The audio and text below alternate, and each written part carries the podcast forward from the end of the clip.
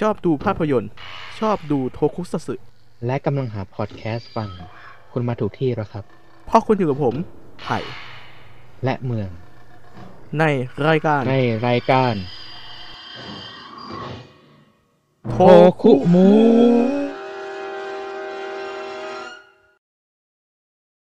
สวัสดีครับ สวัสดีครับ ยินดีต้อนรับเข้าสู่รายการโทคุมูฟนะครับ อ่าเป็นรายการเกี่ยวอะไรครับ คุณไผ่เกี่ยวกับภาพยนตร์ครับ แล้วก็โทคุซัตสึนะครับอืมหรือที่เรารู้กันครับ ก็คือหนังแปลงร่างนะครับ สัตว์ประหลาดอะไรอย่างเงี้ยเนาะเทคนิคพิเศษใช่อะครับอ่า ก็คุณเบืองครับ เป็นเรื่องราวนะครับที่คุณผู้ฟังหลาย ๆ คนอาจจะเคยได้ดูเมื่อตอนสมัยยังเด็ก ๆ เนาะอืมเรื่องใช่เกี่ยวกับใช่โทคุเนี่ย อ่าแล้วก็ภาพยนตร์เนี่ย ผมว่าเป็นเรื่องปกติก็คือ จะชอบหรือไม่ชอบเนี่ย เราก็อาจจะได้ดูหนังอะไรผ่านตาบ้างทั้งเรื่องดังและไม่ดังอะไรก็ แล้วแต่นะครับ อ่าใช่ครับ อ่าอยากทราบครับว่าคุณเมืองชอบดูนะครับ เรื่องเกี่ยวกับทั้งภาพยนตร์แล้วก็โทคุโทคุซัตสึครับอ๋อได้เลยครับ ถ้าในโทคุซัทสึเนี่ยผมจะดูพวกอุลตร้าแมน คาเมนไรเดอร์และขบวนการห้าสีนะครับ แต่ถ้าชอบจริงๆเนี่ยผมจะชอบอุลตร้าแมนมากอ่าโดยเฉพาะอย่างยิ่งเนี่ยคือกลุ่มพี่น้องหกอุลตร้านะครับ ชอบมากๆครับ คือแบบตอนเด็กนี่ต้องไปไล่เก็บแผ่นซีดีดูนะครับเอาไปตื้อพ่อตื้อแม่บอกซื้อมาครับบอกว่าจะดูให้ได้นะครับ สุดยอดนะครับอ่าแล้วก็แอบมีซื้อตัวโมเดล figure เก็บไว้บ้างแต่ตอนนี้ไม่อยู่แล้วครับ ไปหมดแล้ว หายนะ ครับ ให้คนอื่นไปแล้วครับโอ้โอ้ทำบุญนะครับ เนี่ย สุดยอดโอ้คนใจบุญแต่ก็เสียดายทีหลังนะครับ แบบ เอ๊ะกูจะให้ทำไมหน้าอย่างว่านะครับ ก็เปลี่ยนผลัดมือเนาะธรรมดาใช่ครับนะครับ แล้วครับส่วนก็หนังฮอลลีวูดนะครับ ชอบเรื่องอะไรถ้าหนังฮอลลีวูดนะก็โอ้มีหลายเรื่องนะครับ แต่ของผมเนี่ยจะไปเน้นเรื่องเกี่ยวกับหนังสยองขวัญหนังแบบ horror thriller ถ้าจะตรงๆก็ชอบหนังผีมากๆ โดยเฉพาะแบบคอนจูริงเนี่ย ผมชอบแนวนี้มาก มันเป็นหนังผีที่แบบ อิงมาจากเรื่องจริงอะแล้วก็ความน่ากลัวเขาไม่ได้แบบโผล่มาทุกวินาที เขาจะเล่นด้วยเสียงด้วยเอ่อสถานการณ์ สภาพแวดล้อมสถานที่นะผมว่าเป็นหนังผีที่มีความคลาสสิกแล้วค่อนข้างมีเสน่ห์มากโอ้ๆโหอ๋อเนี่ยครับ อีกไม่นานเดี๋ยวจะมี Conjuring ภาคสามให้ดูโอ้ผมตั้งตารอคอยมานานมาก ครั้งสุดท้ายที่ผมดูเนี่ย ภาคสองเนี่ย ประมาณเกือบห้าปีที่แล้วนะดูในโรงกับเพื่อนหืมโอ้โหอืมสุดยอดครับหนังครับตัวอย่างมาสุดยอดน่าของหนังเลยน่าดูอยู่นะอ่า ผมน่าดูจริงๆครับ ผมลองเปิดดูแล้วนะครับ ใช่ครับผมอ่าเป็นแบบคดีแบบไม่ไม่น่าเกิดขึ้นจริง ๆ บนโลกเนี้ยแบบ ตัวฆาตกรเขาไปฆ่าคนทั้งนั้นที่เขา ไม่รู้ตัวเลยว่าเขาอะโดนอะไรครอบงำจิตใจอยู่นะครับอ่าอืมถือว่าเป็นปริศนาที่ทิ้งไว้ให้ผู้ชมเข้าไปดูครับ ว่าเนื้อเรื่องเป็นไง ก็อีกไม่นานคงเข้าลงให้ดูแล้วนะครับ ครับอ่าติดตามกันดูนะครับใช่อ่าครับ ก็ส่วนผแล้มวคุณนะครับไผ่ชอบเรื่องอะไรครับผม อ่า ของผมก็จะเป็น ถ้าโทคุซัตสึผมก็จะชอบอุลตร้าแมนแจ็คนะครับ เป็นหลักเนาะ แต่ว่าจริงๆก็ดูดูเหมือนคุณเมืองครับหกพี่น้องอุลตร้านะ ใช่ครับ มันคลาสสิกดีครับผม ใชใช่ครับ คือไม่ต้องพึ่งอะไรเนาะ skill ความสามารถตัวเองล้วนๆเนาะใช่ครับ แล้วก็ส่วนภาพยนตร์ที่ผมดูเนี่ย ที่เป็นฮอลลีวูดเนาะก็จะเป็นแนว action นะครับไซไฟนะครับ เรื่องโปรดที่สุดของผมเนี่ยนะเวลานี้ก็คือ Terminator 2 Judgment Day นะครับ กำกับโดยเจมส์คาเมรอนนะครับ ซึ่งถือว่าเป็นภาพยนตร์ที่ส่วนตัวผมคิดว่ามันลงตัวทั้งแอคชั่นนะครับ ทั้งบทดราม่านะครับ ก็ลองไปดูนะครับเผื่อติดใจเหมือนผมนะย้อนไปดูได้ครับผมมีให้ดูอยู่แล้วครับผมแน่นอนครับครับ อ่า เป็นเรื่องที่ค่อนข้าง เอาจริงผมก็ชอบเหมือนกันนะคือฉากเนี่ย มีอะไรให้จดจำน่าดูเยอะยิ่งฉากแบบ โดนหลอมละลายด้วยลาวะ แต่ยังชูแขนโชว์นิ้วโป้งให้นะโอ้ถือว่าถือว่าเป็นเฟี้ยวคทรัริบกแปลกๆเลยนะครับ ในหนัง อ่าใช่ครับ ก็ตัวเจทีแปดร้อยเนาะคนเหล็กเนี่ย แสดงโดยอาร์โนชวัสเนเกอร์นะครับ ซึ่งถือว่าเป็นดาราคนโปรดผมเลยอะเรื่องไหนมีอาร์โนโอ้ผมต้องดูนะครับ แน่นอนเขาเป็นอาจตอนนี้เขาน่าจะเป็นแบบคุณปู่นักกล้ามนะครับ ก็คืคอรับยังคงความ แข็งแรงกำยำกล้ามเนื้อที่ใหญ่บึกบึนอยู่ครับแต่อาจจะไม่เหมือนเท่าในสมัยก่อนที่ โอ้โห ถ้าเจอตัวจริงผมน่าจะวิ่งหนีครับ เก่าครับ เก่าแน่นอน เก่ามากครับผม โอเคครับ วันนี้ อ่า มีเรื่องอะไรให้คุยครับคุณเมือง ก็ อย่างว่าเนาะเราได้เตรียมเนื้อเรื่องเตรียมอะไรมา แต่ว่าเนื้อเรื่องในตอนเนี้ยมันเป็นเนื้อเรื่องที่ค่อนข้างทิ้งปมทิ้งปริศนาไว้มาก ๆ ว่า เอ๊ะ ทำไมเขาถึงไม่ฉายนะทำไมเขาถึงไม่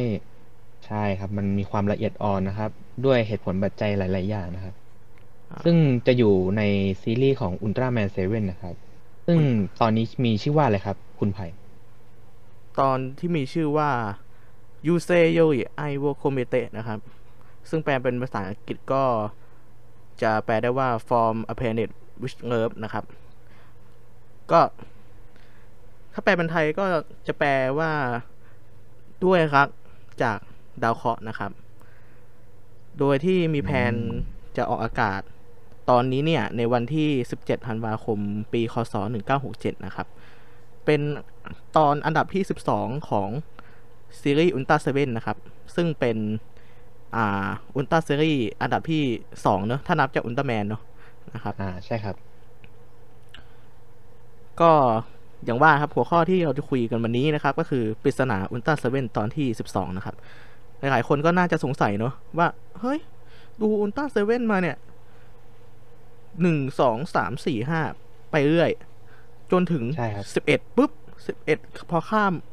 สิบเอ็ดมาปุ๊บกลายเป็นสิบสามอ้าวเฮ้ย แผ่นตอนนี้เนี่ยมันหายไปไหนครับเนี่ยใช่ใช่แผ่นเนี่ยลงอืมครบเปล่าเนี่ย เอ๊ะ หรือว่ายังไงทำไมมันสิบสามวะนะครับ คุณเมืองน่าจะแปลกใจเนาะแปลกใจเหมือนกันครับ คือช่วงนั้นเนี่ยผมก็ตามไล่เก็บแผ่นเซเว่นมาดูนะครับ กับพ่อแม่จนแบบงงนะครับ ไปที่ร้านแบบว่า เอ๊ะทำไมตอนที่สิบสองเขาไม่มีฉาย จนต้องไปถามพนักงานเขาก็ให้คำตอบไม่ได้เหมือน ผมก็ทิ้งปมไว้เป็นสิ่งที่ค้างคาในจิตใจ ผมเชื่อว่าหลาย ๆ คนก็เป็นคุณไผ่ก็เป็นเหมือนผมแหละอ่าใช่ใช่ครับก็จนมารู้ตอนนี้เนาะว่าเหตุผลมันคืออะไรกัน อ่าใช่ใช่ก็ด้วยครับความที่โตมาก็ศึกษาข้อมูลเอาเลยเนาะด้วยความสงสัยอะเนาะนะครับอ่าก็ผมจะบอกได้ว่าตอนนี้เนี่ยที่ไม่ได้ออกอากาศในญี่ปุ่นนะครับ ก็เป็นเพราะว่าสร้างความขุ่นเคืองให้กับเหยื่อของการทิ้งระเบิดปรมาณูนะครับ เนื่องจากการออกแบบของเอเลียนสเปลเนี่ยมีลักษณะคล้ายกับผู้รอดชีวิตจากระเบิดปรมาณูนะครับ แล้วก็ มีแผลเป็นนะครับ จากการถูกเผาไหม้อยู่นะครับ ตามร่างกายนะครับ ก็จะเห็นได้ชัดเลย เพราะว่ามันจะเป็นรอยแบบดำๆจ้ำๆตามตัวเนอะของตัวใช่ครับเป็นรอยเอเลียนแบบสเปลเนี่ยไม่ไม่ใช่ครับครับแล้วก็จะมีจุดจุดหนึ่งที่เป็นไฟกระพริบนะครับ อาจจะแปลได้มาจากว่าอ่า ได้รับความเจ็บปวดนะครับ ก็เลยกลายเป็นแผลแบบตุบตุบตุบตุบอย่างนั้นอะเนาะใช่ครับผม ซึ่งเหยื่อที่ ถูกทิ้งระเบิดปรมาณูนะครับ ก็เลือกที่จะกีดกันตอนนี้นะครับ ไม่ให้ฉายที่ญี่ปุ่นนะครับ แล้วก็ยกว่าอุลตร้าเซเว่นเนี่ย ตอนที่สิบสองเนี่ยทำให้พวกเขาเกิดความรู้สึกที่แย่นะครับ แต่ถึงอย่างนั้นเนี่ย ตอนที่สิบสองก็ยังสามารถนำไปฉายที่ต่างประเทศได้นะครับ โดยฉายในฉบับภาคภาษาอังกฤษของ TNT นะครับ ซึ่งเปลี่ยนแปลงเนื้อหาค่อนข้างเยอะอยู่นะครับ เปลี่ยนแปลงจากอ่าการที่โดนระเบิดปรมาณูเนี่ยกลายเป็นกลุ่มแวมไพร์แทนเนาะแล้วก็ใช่ครับโดยตอนนี้เนี่ยก็จะถูกเอาเว้นการจัดจำหน่ายลงบน DVD หรือบูเรของสหรัฐอเมริกาด้วยนะครับ อ่าอืมก็ถือว่าละเอียดอ่อนอยู่นะครับ จากการที่ ได้รู้เพียงเท่านี้ก็ถือว่า รู้สาเหตุแหละเนอะ ว่าทำไมก็เพียงพอแต่แบบ อืม ว่าทำไมเขาถึงต้องแบนหรือห้ามฉายนะครับ ใช่ครับ แต่ปัจจัยมันก็ไม่ได้มีอยู่เพียงเท่านี้นะครับ ใช่คยัรังบมีอีกเยอะครับ ยังมีอีกเยอะครับผม ผมไม่แน่ใจนะว่าผมจะพูดเนื้อหาของตอนนี้ได้หรือเปล่านะ เพราะว่าก็ค่อนข้างจะของเสี่ยงมีเหมือนกันนะครับลิขสิทธิ์เนาะใช่ครับแต่ว่าทุกความที่หาดูยากเนี่ย ก็จะเล่าให้ฟังแล้วกันอ่า นะครับ จะเล่าให้ท่านผู้ฟังฟังนะครับ ว่าดีเหมือนกันครับ ครับ ว่าเนื้อเรื่องเป็นไงเนาะเพราะว่าจากการที่ไปหาดูด้วยตนเองเนี่ย ฉบับภาคภาษาอังกฤษว่ายากแล้วนะครับ ฉบับภาคญี่ปุ่นนี่ โอ้โหเหมือนงมเข็มในมหาสมุทรอะขุดหาทองแล้วครับผมหาแบบสิ่งที่หายากที่สุด ใช่ครับ โอเค คุณเมืองอยากฟังครับเรื่องไหม เอาเลยครับผม ไม่ต้องรีรอแล้วครับผม เริ่มเลยดีกว่าครับ คุณไผ่ครับ เนื้อหาของอุลตร้าเซเว่นตอนที่ 12 นะครับ ก็จะเกี่ยวกับว่าจุดเริ่มต้นมาจากหญิงสาวหลายคนนะครับ ที่ล้มป่วยอย่างเป็นปริศนานะครับ แล้วก็ดูเหมือนว่าทุกคนเนี่ยจะสวมนาฬิกาโลหะที่ดูแปลกตาเนี่ยนะครับ หน่วยพิทักษ์อุลตร้านะครับ หรือชื่อภาษาอังกฤษว่าอุลตร้ากราดเนี่ย จึงต้องเข้ามาไขคดีที่เกิดขึ้นนะครับ โดยเหตุผล ที่เกิดเหตุการณ์ขึ้นเนี่ยนะครับ ก็เป็นเพราะว่าฝีมือของแวมไพร์อวกาศนะครับเอเรียสเปลนะครับ ซึ่งทั้งหมดเนี่ยเป็นเพศชายเนาะจากดาวคอสเปเลียพวกเขามาบนโลกนะครับ เพื่อแสวงหาเลือดของหญิงสาววัยรุ่นนะครับ โดยใช้นาฬิกาเหล่านี้เนี่ยเป็นเครื่องมือในการดูดเลือดเหยื่อนะครับ โดยเพื่อพยายามที่จะ ช่วยเผ่าพันธุ์ของพวกเขานะครับ หลังจากที่เกิดสงครามอวกาศที่ไม่สามารถระบุได้แน่ชัดนะครับ แล้วก็ต้องทำให้พวกเขาเนี่ยถูกระเบิดเข้าไปนะครับ แล้วก็ต้องหาเลือดมารักษานะก็ เนื้อหาของส่วนเนี้ยทางญี่ปุ่นเนี่ยก็จะมีการเปลี่ยนแปลงไปมากพอสมควรนะครับ ของ ทางต่างประเทศเนี่ยเขาก็เปลี่ยนแปลงเนื้อหาจากญี่ปุ่น เป็นจากเอเลียนที่กลายเป็นสภาพอย่างนี้ เพราะว่าทดลองระเบิด แล้วได้รับสารกัมมันตรังสีกัมมันตภาพรังสี เข้าไปที่ร่างกายจนทำให้มีแผลผุพองนะครับ ของต่างประเทศก็จะเปลี่ยนเป็นแวมไพร์อวกาศนะครับ แล้วก็แต่ก็ยังคงสภาพว่า มีการใช้ขีปนาวุธเนาะใช้อยู่แล้วก็เกิดสงครามอวกาศขึ้น ซึ่งก็ส่งผลให้พวกเขาเนี่ยต้องมีสภาพแบบที่เป็นอยู่นะครับ ต่อด้วยในเรื่องนี้นะครับว่าโดยหลังจากที่มีเด็กชายตัวเล็กๆเนี่ยสวมนาฬิกาพี่สาวของตัวเองนะครับเลือดที่อยู่ภายในเด็กชายนี่ยกลับกลายเป็นที่น่าสนใจของเอเลี่ยนนี้มากยิ่งขึ้นนะครับ แล้วก็กลุ่มเอเลี่ยนพวกนี้เนี่ยก็ได้หันเหความสนใจ ที่เด็กๆนะครับ โดยสรรหาวิธีที่ทำให้เด็กๆเหล่านี้เนี่ย เข้ามาที่ตัวเองกบดานอยู่นะครับ ทางหน่วยพิทักษ์อุลต้านะครับ ที่สืบสวนก่อนหน้านี้ครับ ซึ่งนำโดยโรโบชิแดนนะครับ ร่างจำแรงของอุลตร้าเซเว่นนะครับ แล้วก็ยูริแอนนะครับนางเอกของอุลตร้าเซเว่นนะครับ ก็รู้ความจริงครับ แล้วก็ได้ออกไปสกัดกั้นไม่ให้เด็กเนี่ยถูกจับตัวไปได้สำเร็จนะครับ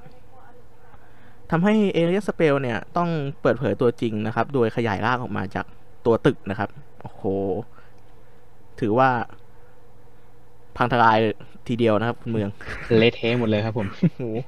ขขยายร่างแบบว่าไม่ไม่สนไม่แคร์แล้วนะ ตึกแตกแล้วครับผม ตึกพังแล้วครับนะ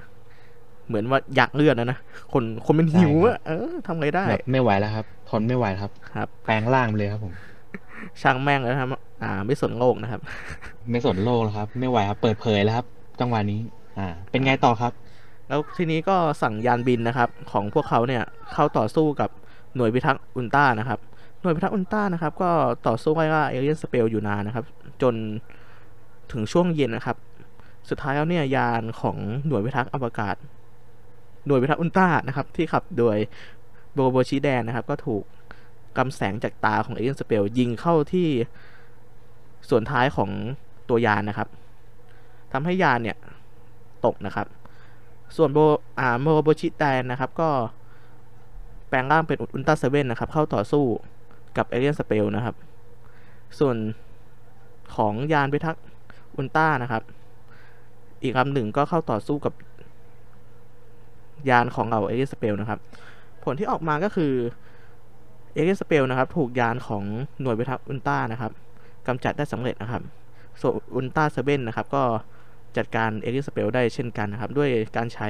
ไอซ์ลักเกอร์นะครับโอ้โหถือว่าเป็นท่าไม้ตาย signature นะครับ ของอุลตร้าเซเว่นนะครับคนเมือง เอกลักษณ์มากครับผมเป็นเหมือนคมมีดดาบที่ฝังอยู่บนหัวอ่าเพื่อใช้การต่อสู้ป้องกันตัวครับ แล้วก็ใช่เนี่ยครับเป็นท่าไม้ตายที่เราเห็นได้ เห็นได้บ่อยมากครับในอุลตร้าเซเว่นในแต่ละตอนครับ อ่าใช่ครับ ก็ไอซ์ลักเตอร์ไอซ์ลักเกอร์นะครับโทษทีครับดินพันครับไอซ์ลักเกอร์นะครับ ก็ปาเข้าที่กลางตัวของเอเลียนสเปลนะครับ ที่กำลังจะหลบหนีนะครับ จนตัวมันเนี่ยถูกตัดนะครับ แบ่งครึ่งซ้ายขวานะครับ ในขณะที่หลบหนีโอ้โห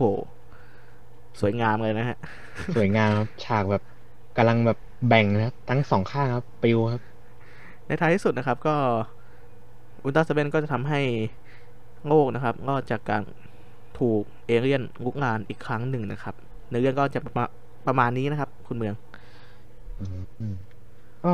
ถือว่าเป็นเนื้อเรื่องและฉากการต่อสู้เนี่ย เป็นพล็อตในทางอุลตร้าแมนเลยแต่ที่จริงเนี่ยเขายังแฝงความมืดมัว ความน่าหดหู่ซ่อนไว้อยู่นะครับอ่าแต่อาจจะใช่ครับไม่แสดงมากไม่งั้นก็ จะถูกวิพากษ์วิจารณ์ไปมากกว่านี้เนาะอืมใช่ครับครับก็ อ่า สาเหตุที่ตั้งชื่อตอนว่า you say yo I will comete เนี่ย หรือชื่อภาษาอังกฤษว่า form a planet with Earth นะครับ ก็อาจจะมาจากเนื้อเรื่องนะครับที่เอเลียนสเปลเนี่ยปลอมตัวเนาะหรือจำแรงกายเนี่ยเป็นผู้ชายที่มีอืมหน้าตาหล่อเหลาเอาเรื่องอยู่อะได้ครับผม ใช่ครับ มาจีบสาวๆนะครับ โดยนัดเดทแล้วก็ให้นาฬิกาเนาะที่ดูอ่าแปลกตานี่แหละ ให้กับผู้หญิงใช่ครับครับ ก็น่าจะประมาณนี้เนาะใช่ครับ ก็เนี่ยครับเป็นส่วนต่อไปที่จะมาพูดคุยกันนะ ก็คือพลังและความสามารถและอาวุธของเจ้าเอเลนสเปลเนี่ยครับอ่าอ่าใช่ครับจากที่คุณไผ่เล่ามาเนี่ย มันมีหลายจุดแล้วครับที่สังเกตได้ว่าเออ น่าจะเป็นแบบทริคเด็ดของเจ้าเอเลนสเปลนะครับ อย่าง ฉากเริ่มนะครับ ที่เราจะเห็นเด็กๆเล่นกัน แล้วมีเด็กผู้หญิงคนหนึงเนี่ยเขาใส่นาฬิกาเนาะแล้วเขาไปเล่นกับกลุ่มเด็กๆด้วยกันครับ แต่อันเนี้ยเขาล้มลงไปเหมือนหมดสติเลยนะครับ อ่า ถูกต้อง อ่านาฬิกาตัวเนี้ยที่มีรูปร่างลักษณะหน้าตาเหลี่ยมๆสายสีดำเนาะหน้าตาหรูๆเหมือนนาฬิกาแบบแบรนด์ดังๆเลย ใช่ มันคือนาฬิกาพิษครับ มันเป็นนาฬิกาพิษที่เอเลนสเปลเนี่ย ได้สร้างเอาไว้นะครับ คือเป็นนาฬิกาที่มีสารเคมีสีแดงเนี่ยฝังเข้าไปอยู่ในตัวนาฬิกานะครับโอ้โห และนี่คือพอให้ผู้สวมใส่เนี่ย ได้ใส่ไป มันจะมีเหมือนเข็มเล็ก ๆ เนี่ย ปล่อยสารมาแล้วก็เหมือนจะดูดเลือดกลับเข้าไปนะครับ ในนาฬิกาเหมือนดูดเป็นตัวประจุเก็บไว้นะครับ ถือว่าเป็นอาวุธที่ค่อนข้างแยบยลมากนะครับพล็อดลับมากครับอืมลับจริงๆโออุปกรณ์นี่คือแบบ เฮ้ย นี่ขนาดว่าห้าสิบปีผ่านไปแล้วนะ ผมคิดว่ามันมันก็ยังดูดีอยู่นะ สำหรับอุปกรณ์ชิ้นเนี้ยเข้ามันท่าเหมือนนะครับอาวุธแบบนักฆ่าเลยนะครับ แบบเนี้ยอ่าใช่ครับฆ่าแบบว่าไม่รู้ตัวเนอะใช่ครับ แบบใส่อยู่เราไม่รู้ว่าเฮ้ยนาฬิกานี้มันมีอะไรเนี่ยข้างในเนี่ยจึก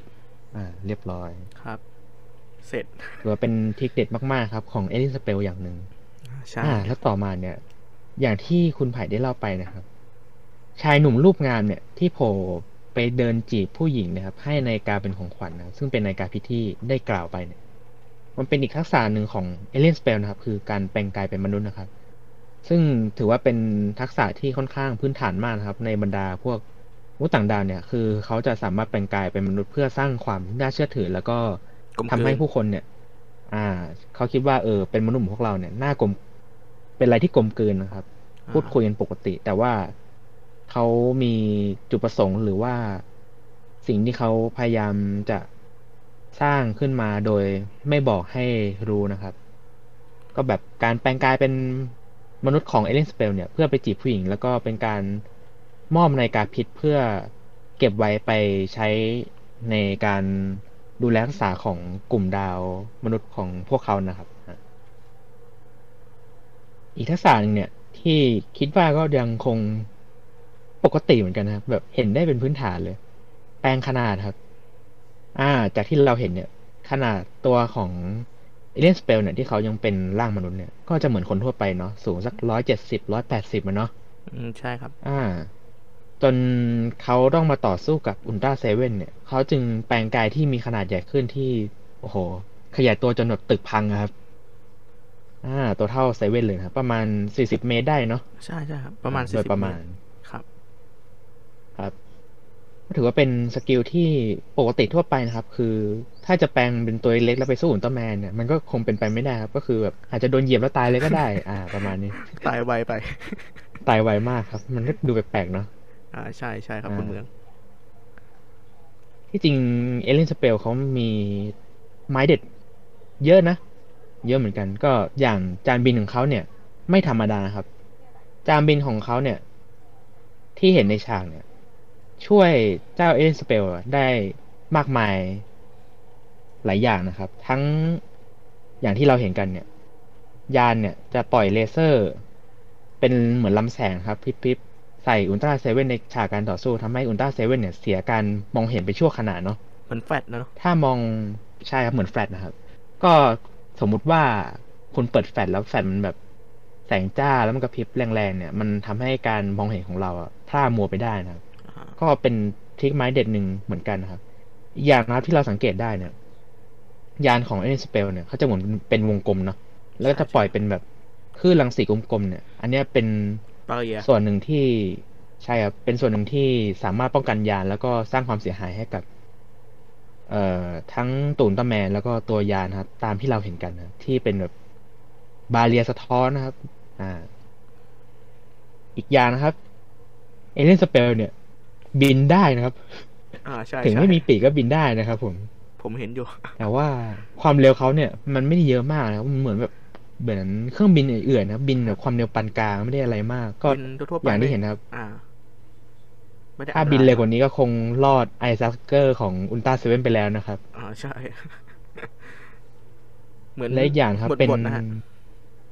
ใช่ครับผมอ่า แล้วก็ skill สุดท้ายเนี่ย ถือว่า อะเริ่มเห็นแววของเอเลียนสเปลแล้วว่า เออ อย่างน้อยเนี่ยเขายังมีพลังอยู่ในตัวเขานะครับ คือสเปลเรย์ครับ หรือว่าชื่อภาษาญี่ปุ่นสเปรูโคเซนก็คือเป็นลำแสงออกจากตาเอเลียนสเปลนะปล่อยลำแสงใส่ยานนะครับของทีมอุลตร้าการ์ดนะครับเซเว่นที่มีแดนโมโรโบชิแดนเนี่ยอยู่ในนั้นนะครับ ก็สร้างความเสียหายได้เช่นเดียวกันนะครับ ถึงจะ มี skill น้อยแต่ว่าการทำลายล้างก็ค่อนข้างมีประสิทธิภาพเช่นเดียวกันนะครับผมอ่าอันนี้ก็เป็นแบบพลังความสามารถโดยรวมของเจ้าเอเลียนสเปลนะครับ คุณไผ่คิดว่าไงครับ ถือว่า โอเคไหมครับ เจ้าเอเลียนตัวนี้ ผมว่า skill ของมันเนี่ย ถือว่าเป็นสแตstandard ของเอเลียนในยุคของอุลตร้าซีรีส์ของโชวะเลยเนาะก็ใช่ครับ basic basic นี่คือต้องยิงลำแสงออกมาจากตาได้อะเนาะ แต่สิ่งที่ผมว่าใช่ครับมันน่ากลัวกว่าเอเลียนทั่วไปก็คือมันสามารถที่จะ co-op กับยานของเผ่าพันธุ์เดียวกันได้ก็คือสามารถสั่งให้ยานเนี่ยอีกลำหนึ่งเนี่ย คอยสนับสนุนตัวเองเวลาสู้เนอะใช่ครับ ถือว่าน่ากลัวนะครับ เพราะว่าในการกำจัดเนี่ย มันต้องกำจัดฝั่งใดฝั่งหนึ่งก่อน ถึงจะสามารถกำกำจัดอีกฝั่งหนึ่งได้ เอ้ยอีกตัวหนึ่งได้ อ่า ก็ ความพิเศษของเอเ e ียสเปลก็คือการทำงานเป็นทีมของมันนะครับ ซึ่งแตกต่างจากเอเลียนบางตัวที่ว่ามาสองตัวก็จริงแต่ โอ้โห สเปซสปะมาก แนวคิดเดียวกันแต่ทำทำคนละวิธีอะอย่างเงี้ย ก็จะมีเยอะอยู่ในซีรีส์โชวะเนอะ ใช่ครับเหมือนไม่ได้วางแผนกันนะครับ เพื่อมาต่อสู้โดยเฉพาะแต่ว่าเราเหมือนแบบไม่ได้คุยกันไว้แบบเออจะสู้กันยังไงจะใช้วิธีไหนกันเลยเนี่ยใช่อ่าครัถ้าบเทียบกับเอเลนสเปลเนี่ยเขาจะมีการวางแผนกันเป็นกลุ่มนะครับ ก็ส่งตัวยานไปเพื่อต่อสู้เป็นแนวหน้าก่อน แล้วก็ค่อยแปลงร่างกลายเป็นเอเลียนสเปลตัวยักษ์นะครับ เพื่อไปสู้อุลตร้าแมน แล้วก็จะมีตัวยานเนี่ย คอยช่วยเหลือเอเลียนสเปลอยู่ตลอดครับอย่างที่ฉากการต่อสู้เนี่ยเอเลียนสเปลถูกอุลตร้าเซเว่นน่ะ ชกต่อยเตะอะไรประมาณนี้แหละ แต่ยานอวกาศเนี่ย ของเอเลียนสเปลเนี่ย ปล่อยลำแสงออกมาครับทำให้การต่อสู้เนี่ย ของอุลตร้าเซเว่นได้หยุดชั่วขณะไปครับเพราะว่าเจอลำแสงที่สามารถทำลายการมองเห็นได้อ่าก็ถือว่าเป็นจุดแข็งของเอเลนสเปลเลยก็ว่าได้ครับ ที่มีการทำงานเป็นระบบอ่าถึงแม้การต่อสู้ระยะประชิดอาจจะไม่ได้ดีเลิศประเสริฐเนาะก็ครับ อย่างน้อยเนี่ยเขาก็สู้กับเซเว่นได้แบบสูสีอยู่อย่างก็คือ จากการที่ยานเนี่ยส่องแสงเข้ามาอัดอัดอัดใส่เซเว่นนะเนาะก็เหมือนแบบช่วยเสริมพลังในการต่อสู้เขาด้วยนะครับ จากการที่ลดความสามารถของฝั่งตรงข้ามเนาะใช่ครับผม เห็นอย่างเนี้ยครับเอเลนสเปลเนี่ยเขาก็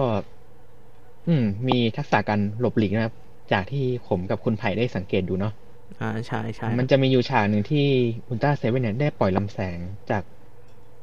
บนหัวของเขานะครับ ใส่เอเลียนสเปลเนี่ยเอเลียนสเปลเนี่ยหลบทันนะครับทำให้อุลตร้าเซเว่นถึงกับงงนะครับ แบบจังหวะนี้พอดีนะครับ แบบว่า เออ เจ้าตัวเนี้ยมันไม่มีอะไรหรอกจัดการมันเลย อ่า แต่ก็แปลกใจเจ้าตัวนี้มันหลบได้ครับ ก็เซเว่นถึงกับงงนะครับผมค่อนข้างไวครับ เพราะว่าไวนะครับผมเพราะว่าส่วนใหญ่ตัวโดนลำแสงเนี่ย จะตุ้มเท่านั้นอะแต่ละตัวเนี่ยที่โดนเนี่ยครับ ใช่ครับผม อ่า แล้วก็อีกอย่างหนึ่งครับ ที่ค่อนข้างน่าสนใจคือฉากการต่อสู้เนี่ย มันเป็นฉากการต่อสู้ช่วงอาทิตย์ตกดินครับ มันเป็นอะไรที่ดูแบบ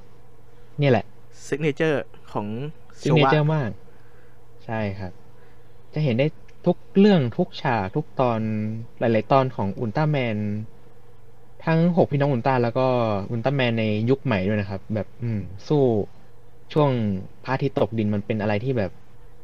เนี่ยแหละครับ วิถีนักรบเนี่ยต้องสู้ในยามนี้นะครับ แบบถ้าพระอาทิตย์ตกดินเมื่อไหร่ก็นั่นแหละ ถึงจุดจบฝั่งใดฝั่งหนึ่งเมื่อนั้นเนาะใช่ครับอ่าอาทิตย์อัสดงเนี่ย ถือว่าเป็นสิ่งที่ช่วยชูความเท่เนอะของอุลตร้าแมนในยุคโชวะด้วย ใช่ครัโดยเฉพาะอุลตร้าแมนแจ็คเนี่ยผมว่าเยอะสุดละจากที่ผมเคยดูโอ้นะหลายฉากอะนะครับ เยอะมาก ฉากที่สู้ทวินเทลกอร์ดอนเนี่ยครับผมจำได้ไม่เคยลืมนะครับผมชอบมาก โอ้โห อันนั้นฉากสองตอนนะครับ กว่าจะโค่นได้นะครับ กว่าจะจบนะครับ นี่ขนาดเป็นแบบช่วงตอนแรก ๆ ของอุลตร้าแมนแจ็คนะครับ ยังทอหดนะฮะ ทอหดมาก แล้วเจอสัตว์ประหลาดสองตัวนะถือว่าเป็นโจทย์ใหญ่นะครับ คือ ส่วนมากอุลตร้าแมนเนี่ยเขาจะ เวลาสู้กับสัตว์ประหลาดเนี่ย หรือว่าเจ้ามนุษย์ต่างดาวเขาจะสู้แบบเป็นการต่อสู้หนึ่งต่อหนึ่งเนาะอ่าใช่ใช่หรือว่าจะมีตัวกำลังเสริมเป็นแบบพวกยานี้แต่นี่เจอถึงสองตัวหรือว่าโจทย์ใหญ่มากสำหรับอุลตร้าแมนเนี่ย ที่จะสามารถจัดการทั้งสองตัวให้ สิ้นสิ้นซากได้ ถือถือว่าแจ็คเนี่ย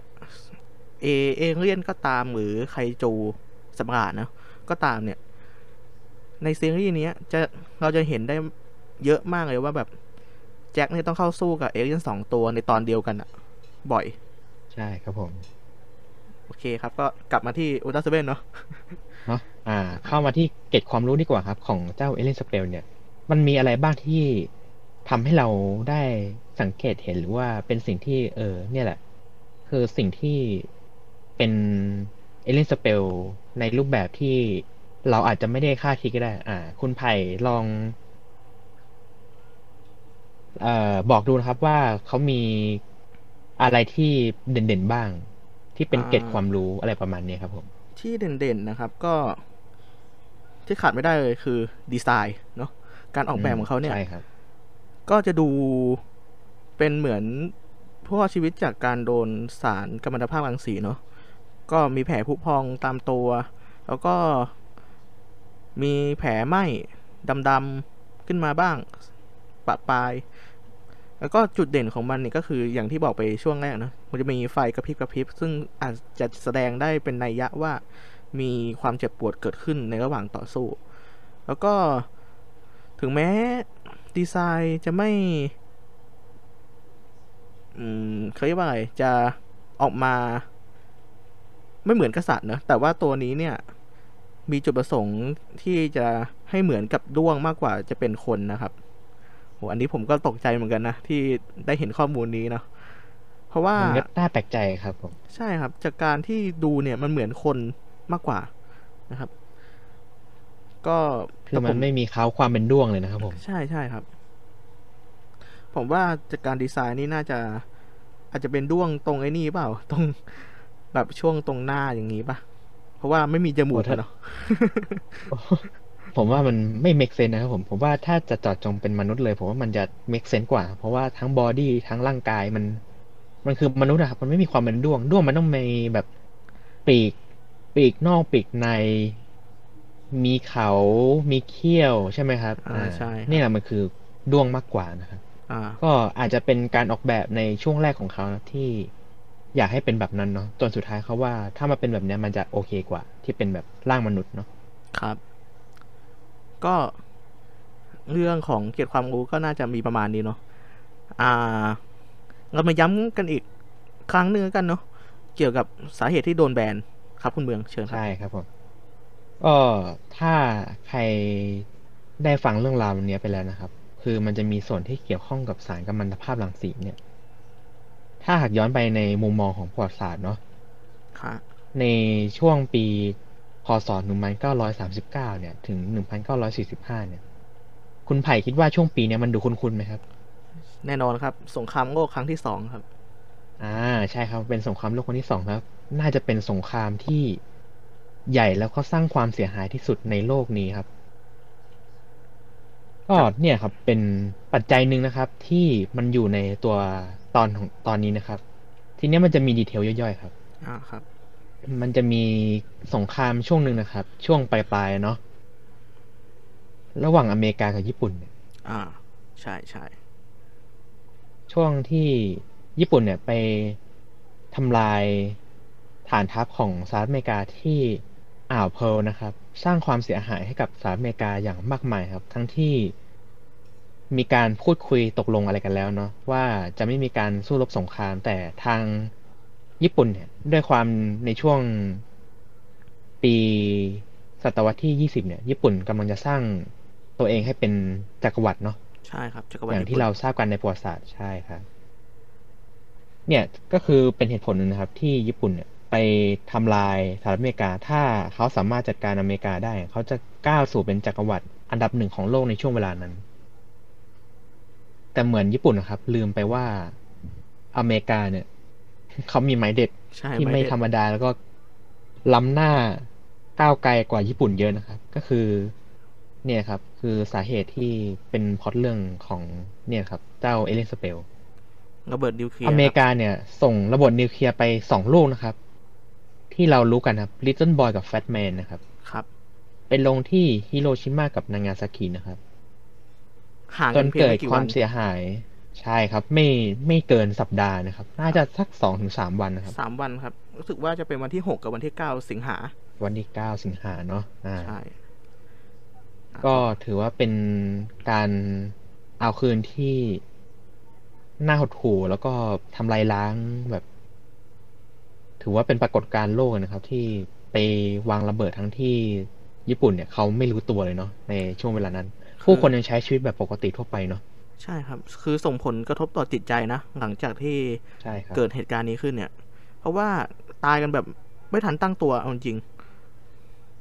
ใช่ครับ แล้วก็ในผู้ที่รอดชีวิตเนี่ย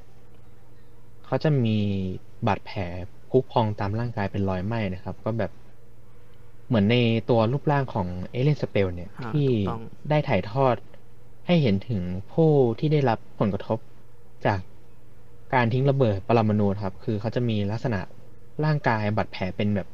เช่นเอเลนสเปลนะครับ คือจะมีแผลพุพอง มีเลือดไหลออกมาอะไรประมาณนี้ครับ ตัวจะแบบซีดๆนะครับเพราะว่าได้ได้รับสารมากเกินไปนะครับๆอ่าอ่า เนี่ยครับ ก็เป็นอีกปัจจัยหนึ่งที่ถูกแบนห้ามฉายครับเพราะว่ามันเป็นสิ่งที่ค่อนข้างกระทบจิตใจของชาวญี่ปุ่นต้องเป็นอย่างมากอาจจะทั้งประเทศเลยก็ได้นะครับ ต้องเข้าใจว่า เรื่องนี้นะครับของญี่ปุ่นเนี่ยมันถือว่าเป็นโศกนาฏกรรมนะคือมันมีความละเอียดอ่อนของเหตุการณ์นะครับ ความคิดมุมมองของคนญี่ปุ่นเนี่ย ผมการนตีเลยว่าช่วงนั้นเนี่ยมันมีแต่ความเศร้าอะความสะเทือนใจอะที่เกิดขึ้น ใช่ไหมครับคุณเมือง ใช่ครับผมก็ตามที่เราเห็นกันนะครับ ทั้งในสื่อในข่าวที่เขาย้อนกลับมาพูดหรือว่าตามหนังสือนะครับ หรือไม่ก็อย่างที่ผมกับคุณไผ่ได้ ร่ำเรียนมาครับ หรือว่ารับรู้ได้อ่านมานะครับ มันค่อนข้างละเอียดอ่อนนะครับ ถึงแม้ว่าเรื่องราวมันจะผ่านไปไปนานหลายปีแล้วก็ตามนะครับ ครับ มันยังเป็นเรื่องที่ค่อนข้างฝังใจสำหรับชาวญี่ปุ่นเป็นจำนวนมากนะครับ ว่ามันคือเหตุการณ์หนึ่งที่เกิดขึ้นกับประเทศเขา ถ้าสมมติว่าระเบิดเกิดไปลงใจกลาง เมืองญี่ปุ่นอย่างโตเกียวครับมันจะเกิดอะไรขึ้นกับญี่ปุ่น คุณไผ่น่าจะรู้นะครับ ใช่ครับ เราอาจจะไม่ เห็นประเทศญี่ปุ่นบนโลกใบนี้เลยก็ได้นะครับ อาจจะญี่ปุ่นอาจจะไม่ได้ดูดีแบบตอนเนี้ยเนาะใช่ครับ อาจจะไม่มีตัวตนเลยก็ได้ ผมพูดได้ประมาณนั้นเลย เพราะว่าโตเกียวนี่ถือว่าจจะไม่ได้เหลืชิ้นซากเลย ใช่ครับ เป็นเมืองหลวงหลักเลยเนาะโตเกียวเนี่ย ใช่ครับ เป็นเมืองหลวงหลอกมีผู้คนจำนวนมากครับ แล้วเป็นเมืองที่ค่อนข้างมีเขาเรียกว่าสีสันเนาะครับ สีสันที่ผู้คนจะไปใช้ชีวิตกันไปทำกิจกรรมร่วมกันอ่าประมาณนี้เนาะครับ แต่ที่จริงมันไม่ได้กระทบต่อฝั่งญี่ปุ่นอย่างเดียวเนาะตอนนี้ ใช่ใช่สำหรับตอนนี้ก็ก็ยังกระทบกับอเมริกาเช่นเดียวกันครับ อย่างที่คุณไผ่ได้พูดไปในเบื้องต้นเนาะที่ ฝั่งอเมริกาเนี่ย ได้นำเข้ามาฉายในประเทศอเมริกาของเขาเนี่ยเขาได้มีการปรับเปลี่ยนฉากเนาะให้เอลิสเบลเป็นเอเลียนออกแนวแบบแวมไพร์มัเนาะนพายกินเลือดเนาะ ใช่ครับ เพราะในฉากจริง ๆ ของเขาเนี่ยที่ญี่ปุ่นทางญี่ปุ่นได้ทำมาเนี่ยเขาจะใช้เป็นการวางระเบิดเนาะอ่าอ่าเป็นระเบิดปรมาณูอะไรพวกเนี้ยครับแล้วก็มีเสียงแบบระเบิดปรมาณูจริง ๆ ที่เขาปล่อยมาก็เนี่ยครับเป็นสิ่งที่ทำให้อเมริกาเขาก็ได้รับผลกระทบเช่นเดียวกัน เพราะว่าเขาก็อยากจะลืมลืมเรื่องราวที่เป็นความเลวร้ายที่เขาไม่คิดว่าจะเกิดขึ้นจริง ๆสำหรับประเทศเขาแล้วก็ ส่งผลร้ายต่อประเทศญี่ปุ่นด้วยเนาะการวางระเบิดใช่เนี่ยครับใช่เขาเลยจึงต้องมีการปรับเปลี่ยนฉากให้มันดูไม่ไม่อิงกับเรื่องราวความเลวร้ายความเลวร้ายนั้นไปมากกว่านี้เนาะแล้วก็ละเว้นการจัดจำหน่าย ใช่ครับครับ ก็เนี่ยครับเป็นเหตุผลหลักๆเลยครับที่ไม่สามารถฉาย ฉายในรูปแบบ การทิ้งระเบิดในฉากเบื้องต้นที่ทางญี่ปุ่นได้สร้างมานะครับ แล้วก็รูปลักษณ์รูปแบบการดำเนินเรื่องตัวเอเลนสเปลก็ต้องเปลี่ยนไปด้วยนะครับ เพราะว่าถ้าขืนได้ฉายไปสู่สังคมทั้งญี่ปุ่น ทั้งอเมริกาหรือว่าทั้งทั่วโลกเนี่ย มันส่งผลส่งผลกระทบต่อจิตใจผู้คนเป็นจำนวนมากครับ แม้แต่ตัวผมกับตัวคุณกอไผ่ก็ มันก็ยังดูแบบมีความน่าโศกเศร้าครับแบบไม่อยากจะ จดจำเรื่องราวความเลวร้ายความเลวร้ายนี้เลยนะครับ แต่ก็ต้องยอมรับนะว่า จากเหตุการณ์ครั้งนั้นเนี่ยอ่าญี่ปุ่นก็ได้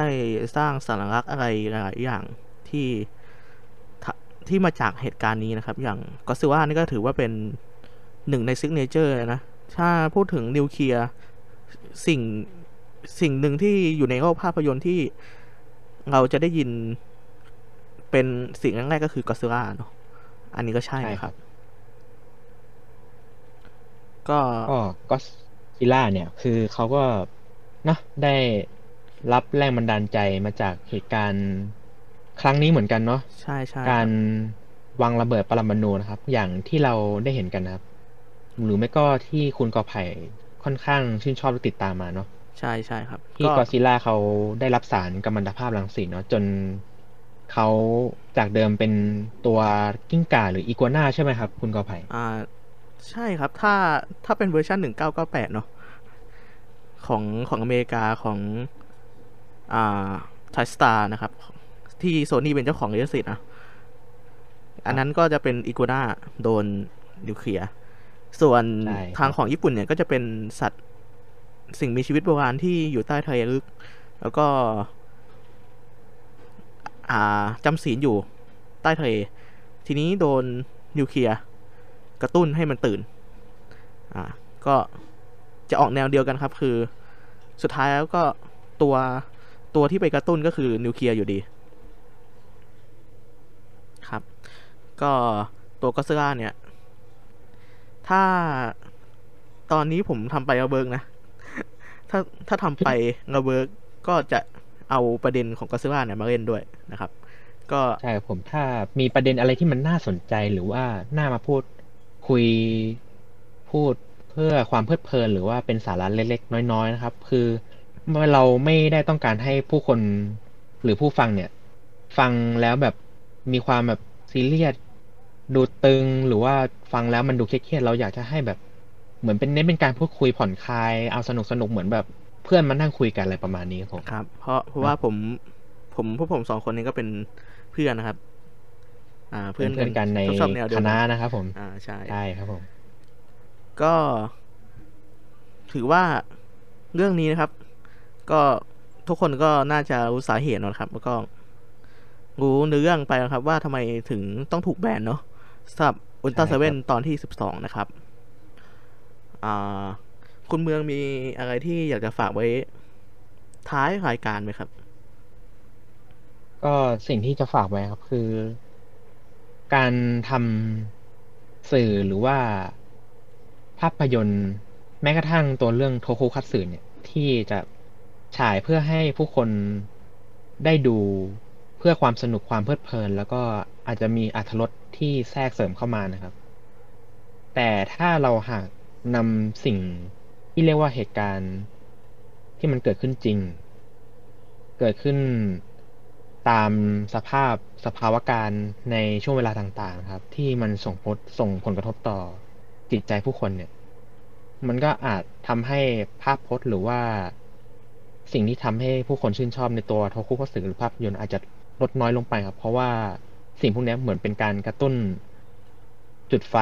หรือว่าจุดเพลิงให้ตัวเขาเนี่ย เกิดความ ต่อต้าน อะส่วนนี้มันก็มีแบบกลุ่มคนต่อต้านแล้วก็อาจทำให้ผู้คนเนี่ย เกิดความวิตกกังวลนะครับ แบบว่าเหมือนเราได้ลืมเหตุการณ์นี้ไปแล้ว แต่ว่าเขายังมาพูดถึงซ้ำนะครับ ครับ ก็เหมือนเป็นข่าวที่ในช่วงนี้ครับที่เป็นเรื่องราวเกี่ยวกับวิทยานิพนธ์เนาะครับ ที่เขาทำเหมือนละครวิทยานิพนธ์เกี่ยวกับ beauty standard เนาะ เกี่ยวกับการแต่งกายการวิถีชีวิตของสภาวะเพศ จนเกิดเป็นดราม่าครั้งใหญ่นะครับ ที่เราพบเห็นกันในสังคม แม้ก็ในข่าวและทวิตเตอร์เนี่ยเนี่ยครับถือว่าเป็นสิ่งที่ละเอียดอ่อนมากครับผมใช่ที่ใช่ในการทำสื่ออะไรเนี่ย เราต้องดูตัวผู้บริโภคด้วยว่าเขาจะรับได้ไหม หรือว่ามันจะดีต่อตัวภาพยนตร์ที่เขาสร้างมาไหมถึงแม้ว่า สิ่งนั้นจะเป็นสิ่งที่เขา วางเป้าหมายไว้แล้วว่า มันน่าจะออกมาดี แต่ว่ามันอาจจะไม่ดีเสมอไปสำหรับคนบางกลุ่มนะครับอ่าใช่ครับก็ประมาณนี้ครับ ครับ ก็สำหรับตัวผมก็จะเหมือนคุณเมืองนะครับ ก็เวลาจะสร้างอะไรขึ้นมาเนี่ยก็ต้องคำนึงถึงหน้าถึงหลังก่อนเนาะว่า เราทำผลงานชิ้นหนึ่งเนี่ยจะมีเอฟเฟกต์ไปถึงใครบ้าง ใครบ้างที่ชอบใครบ้างที่ไม่ชอบ แล้วไอประเด็นที่เราหยิบมาเนี่ย มันละเอียดอ่อนหรือไม่นะครับ ก็ประมาณนี้นะครับใช่อ่ครับาช่วงท้ายรายการนะครับก็อ่าสามารถคอมเมนต์มาได้นะครับ ทางคอมเมนต์นะครับ แล้วก็สามารถเสนอเข้ามาได้นะครับ แสดงความคิดเห็นเนาะว่าแบบ อยากให้สร้างเรื่องอะไรต่อ อยากให้อ่าพูดเรื่องอะไรต่ออะไรอย่างนี้เนาะก็ใช่ครับ สามารถอ่า request มาได้เนอะแล้วก็คอมเมนต์แสดงความคิดเห็นด้วยว่าการพูดครั้งเนี้ยของเราอะแย่ไหมโอเคไหมได้คครัรับบผมเพราะว่ามันเป็นครั้งแรกของพวกเราจใช่ริงๆใช่นะคครัรับบคือพวกเราไม่ได้มีพื้นฐานอะไรเกี่ยวเกี่ยวกับการพูดเชิงพอดแคสต์อะไรประมาณนี้เลยครับครับ ผมก็มันเป็นถือว่าเป็นกิจกรรมว่างๆของพวกผมในช่วงอ่าเวลาที่ไม่มีเรียนเนาะใช่อ่าใช่เราบอกนี้กว่า เราไม่มีเรียนเพใจราะว่ารักช่วงนี้เป็นครับช่วงปิดเทอมครับ อยากก็ทำเลยครับอยากหาอะไรว่างๆมาทำเป็น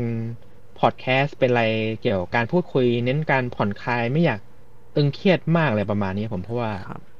เราผ่านจุดที่ตึงเครียดมาค่อนข้างเยอะเหมือนกันนะครับอ่าในใช่การใช่พูดคุยหรือการนำเสนออะไรต่าง ๆ เนี่ยโอคือเราต้องการให้เป็นการพูดคุยเพื่อผ่อนคลายแล้วก็พูดคุยในทำนองแบบเพื่อนคุยกันแลกเปลี่ยนความคิดเห็นกันอะไรประมาณนี้นะครับอ่านะใช่ครับ ถูกต้องเลยครับคุณมือก็คอมเมนต์มาได้ครับผม แสดงความคิดเห็นได้อย่างเต็มที่ครับ แต่ขอไม่หยาบคายหรือว่ากระทบจิตใจที่มันดูแบบเลวร้ายมากไปนะครับผมอ่าคอมเมนต์พวกนั้นถือว่าไม่ค่อยดีนะครับผมครับก็ลดลาซานะครับ ถือว่าฝากไว้นะครับอ่าแล้วก็ถ้าหากสนใจเนื้อเรื่องในภาพยนตร์เรื่องใดหรือว่าเรื่องเกี่ยวกับโทคุคัตสึเรื่องใด ทั้งอุลตร้าแมนทั้ง ไรเดอร์กระบวนการห้าสีหรือว่าไรเดอร์ก็สามารถคอมเมนต์มาได้ผม พวกอ่าเราก็จะพยายามค้นหาข้อมูล เพื่อมาพูดคุยให้พวกคุณ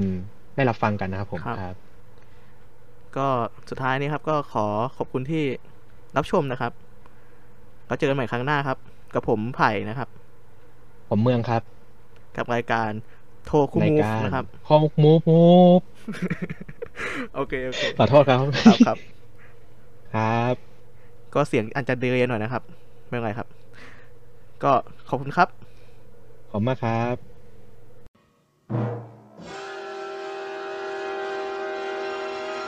ตอนนี้อาจจะมีเสียงรบกวนเข้ามาบ้าง ขออภัยเป็นอย่างสูงครับ ชอบดูภาพยนตร์ ชอบดูโทคุสัตสึแล้วคุณกำลังหาพอดแคสต์ฟัง คุณมาถูกที่แล้วครับ เพราะคุณอยู่กับผมไผ่และเมือง ในรายการ ในรายการโทโอ คุมูฟ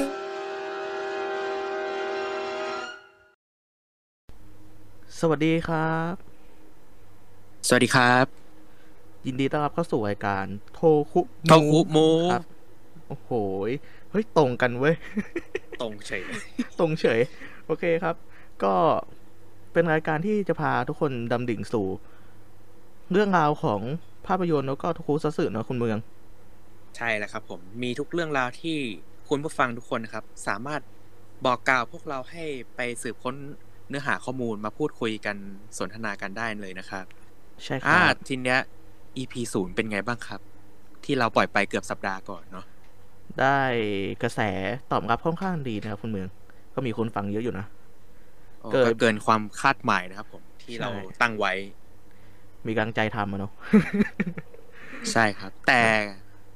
ผมได้ ผมจะบอกว่าผมขออภัยในช่วง ในช่วงในการอัด EP ศูนย์ครับ เพราะว่าเสียงไมค์ผมตอนนั้นนะผมไม่ได้ใช้ตัวไมโครโฟน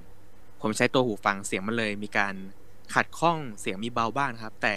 วันนี้ผมอัปเกรดแล้วครับผมเพื่อคุณผู้ฟังโดยเฉพาะนะครับ ผมได้ใช้ไมโครโฟน เหมือนกับคุณกอไผ่เรียบร้อยนะครับ ผม เพื่อให้เสียงออกมานุ่ม แล้วก็สามารถฟังได้ลื่นหูมากขึ้นกว่าเดิมนะครับ ผม อ่า ลงยทุอมนลนะงครับ ทุนหน่อยนะครับ ใช่ เสียตังค์นะครับ ลงทุนเสียตังค์เลยเสียไม่นเยอะครับ เออโอเคปาดครับเหงื่อนะครับผม อ่ามามาใช่ใช่สำหรับเรื่องที่เราจะมาคุยวันนี้ เป็นเรื่องที่น่าจะผ่านตาหลายๆคนมาเนาะใช่ครับ อ่า เป็นตอนที่เราจะหยิบยกมาครับ ก็คือเป็นจาก อ่า เป็นตอนจากซีรีส์อุลตร้าแมนนะครับ ชื่อตอนว่าบ้านเกิดของฉันคือโลกนะ โอ้แค่ชื่อตอนก็ดูแบบเอ๊ะชื่อมันดูแบบคนมันหูจะเศร้าก็เศร้าแปลกๆนะครับอืม มันก็ อาจจะไม่แปลกใจนะครับสัตว์ประหลาดทุกตัวมันเกิดจากบนโลกอยู่แล้วเนาะสัตว์ใช่ในครับผมจักรวาลอุลตร้าแมนอะส่วนส่วนส่วนใหญ่เนาะส่วนใหญ่เออต้อใช่งคพูรัดบว่าถ้าส่วนใหเป็นญ่ในกลุ่มพวก ไคจูไคจินเนี่ยส่วนมากจะเกิดจากดาวโลกนะครับ แต่ถ้าเป็นพวกเซจินเนี่ยจะเป็นพวกมนุษย์ต่างดาวแล้วอันนี้เขาจะมาจากนอกโลกนะครับ ใช่ใช่ก็ ถือว่าเป็นตอนหนึ่งเนาะที่เราดูแล้วรู้สึกว่าหดหูอันนี่เขาบอกไว้ก่อนกดหูจริงๆครับ คือถ้ากลับมาย้อนดูในช่วงประมาณเนี้ยเพราะว่าเราจะเข้าใจบริบทในเรื่องราวต่าง ๆ ที่เกิดขึ้นในแต่ละฉากแต่ละตอนได้ดีขึ้นกว่าเดิมอะแต่ถ้าเรา ดูในวัยเด็กเนี่ยมันอาจจะเป็นเพื่อความสนุกความบันเทิงของเราใช่เนาะใช่ใช่คือจากการที่เราโตมา มันก็ทำให้เราแบบเสพเนื้อเรื่องมากกว่าความสนุกนะเนอะความใช่ครับมันเป็นการสั่งสมความรู้สึกการมองเห็นภาพต่างๆ ได้ดีขึ้นกว่าเดิมเนอะใช่ใช่มุมมองที่เราอาจจะไม่เห็นตอนเด็กอะเราอาจจะได้เห็นตอนโต เออ ต้องต้องพูดอย่างใช่นี้ครับผมนะใช่ โอเคครับ อืม สำหรับชื่อตอนนี้นะครับ ภาษาญี่ปุ่นก็คือโคเคียวะจิคิวนะครับ ส่วนชื่อภาษาอังกฤษก็คือ My Home is Earth แปลเป็นไทยก็คือโลกคือบ้านเกิดนะครับ อันนี้แปลตรงตัวเลยเนอะนะครับ ก็ตอนนี้แบบตรงตัวใช่ไหมครับ ใช่ใช่ใช่ก็ตอนนี้นะครับได้ออกอากาศทางโทรทัศน์เป็นครั้งแรกใน วันที่ 18 ธันวาคม ปี คศ 1966 นะครับ ซึ่งเป็นอันดับตอนที่ 23 นะครับ ของซีรีส์อุลตร้าแมนเนาะ ใช่ครับ เป็นตอนช่วงกลางๆ ของซีรีส์เลยก็ว่าได้นะครับผม ตอนนี้ใช่ใช่ใช่ครับ โอเคครับ ก็อยากทราบเนื้อหากันไหมเอ่ย ว่า ผมว่าตอนนี้คุณผู้ฟังน่ากำลังรอเนื้อเรื่องใช่จากใช่ ตอนที่ 23 นี้ครับ คุณกอไผ่เริ่มเลยดีกว่าครับผมครับ เพื่อไม่ให้เป็นการเสียเวลานะครับอ่าอ่าเสียเวลาแน่นอนครับ โอเคอะครับ เริ่มเลยดีกว่าครับ เนื้อหาของอุลตร้าแมนตอนที่ 23 นะครับโลกคือบ้านเกิดนะครับ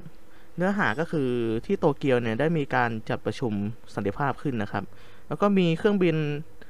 และเรือนะครับ เกิดอุบัติเหตุขึ้นอย่างไม่ทราบสาเหตุนะครับ ซึ่งทั้งหมดเนี่ย ล้วนเป็นยานพาหนะที่ตัวแทนจากทั่วโลกนะครับ ที่จะมาประชุมโดยสารมาด้วยนะครับ ทั้งสิ้น ทางหน่วยวิทยานะครับ ชื่อภาษาอังกฤษคือ Science Special Search Party นะครับ หรือชื่อย่อคือ SSSP นะครับ จึงต้องเข้ามาสืบสวนสอบสวนนะครับ หามูลเหตุที่แท้จริงนะครับ ของเหตุการณ์นี้นะครับ ซึ่งคาดการณ์ไว้ว่าอาจจะเป็นฝีมือของมนุษย์ต่างดาวนะครับ ก็เป็นได้ โดยหน่วยวิทยาสาขาปารีสได้ส่งเจ้าหน้าที่อาการ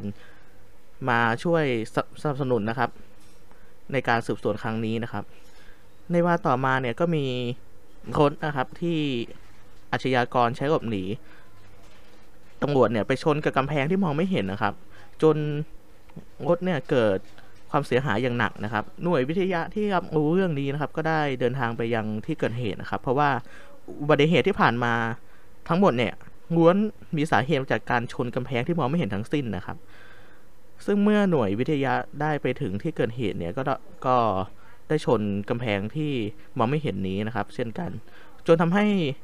ได้รู้ว่ามันคือจรวดล่องหุ่นนะครับ เจ้าหน้าที่อีเดะแล้วก็เจ้าที่อากิโกะนะครับ ของหน่วยวิทยาเนี่ยจึงได้นำยานออกไปไล่ล่า แต่ว่าจรวดนี้ก็หนีไปได้นะครับ ต่อมาเนี่ยหัวหน้า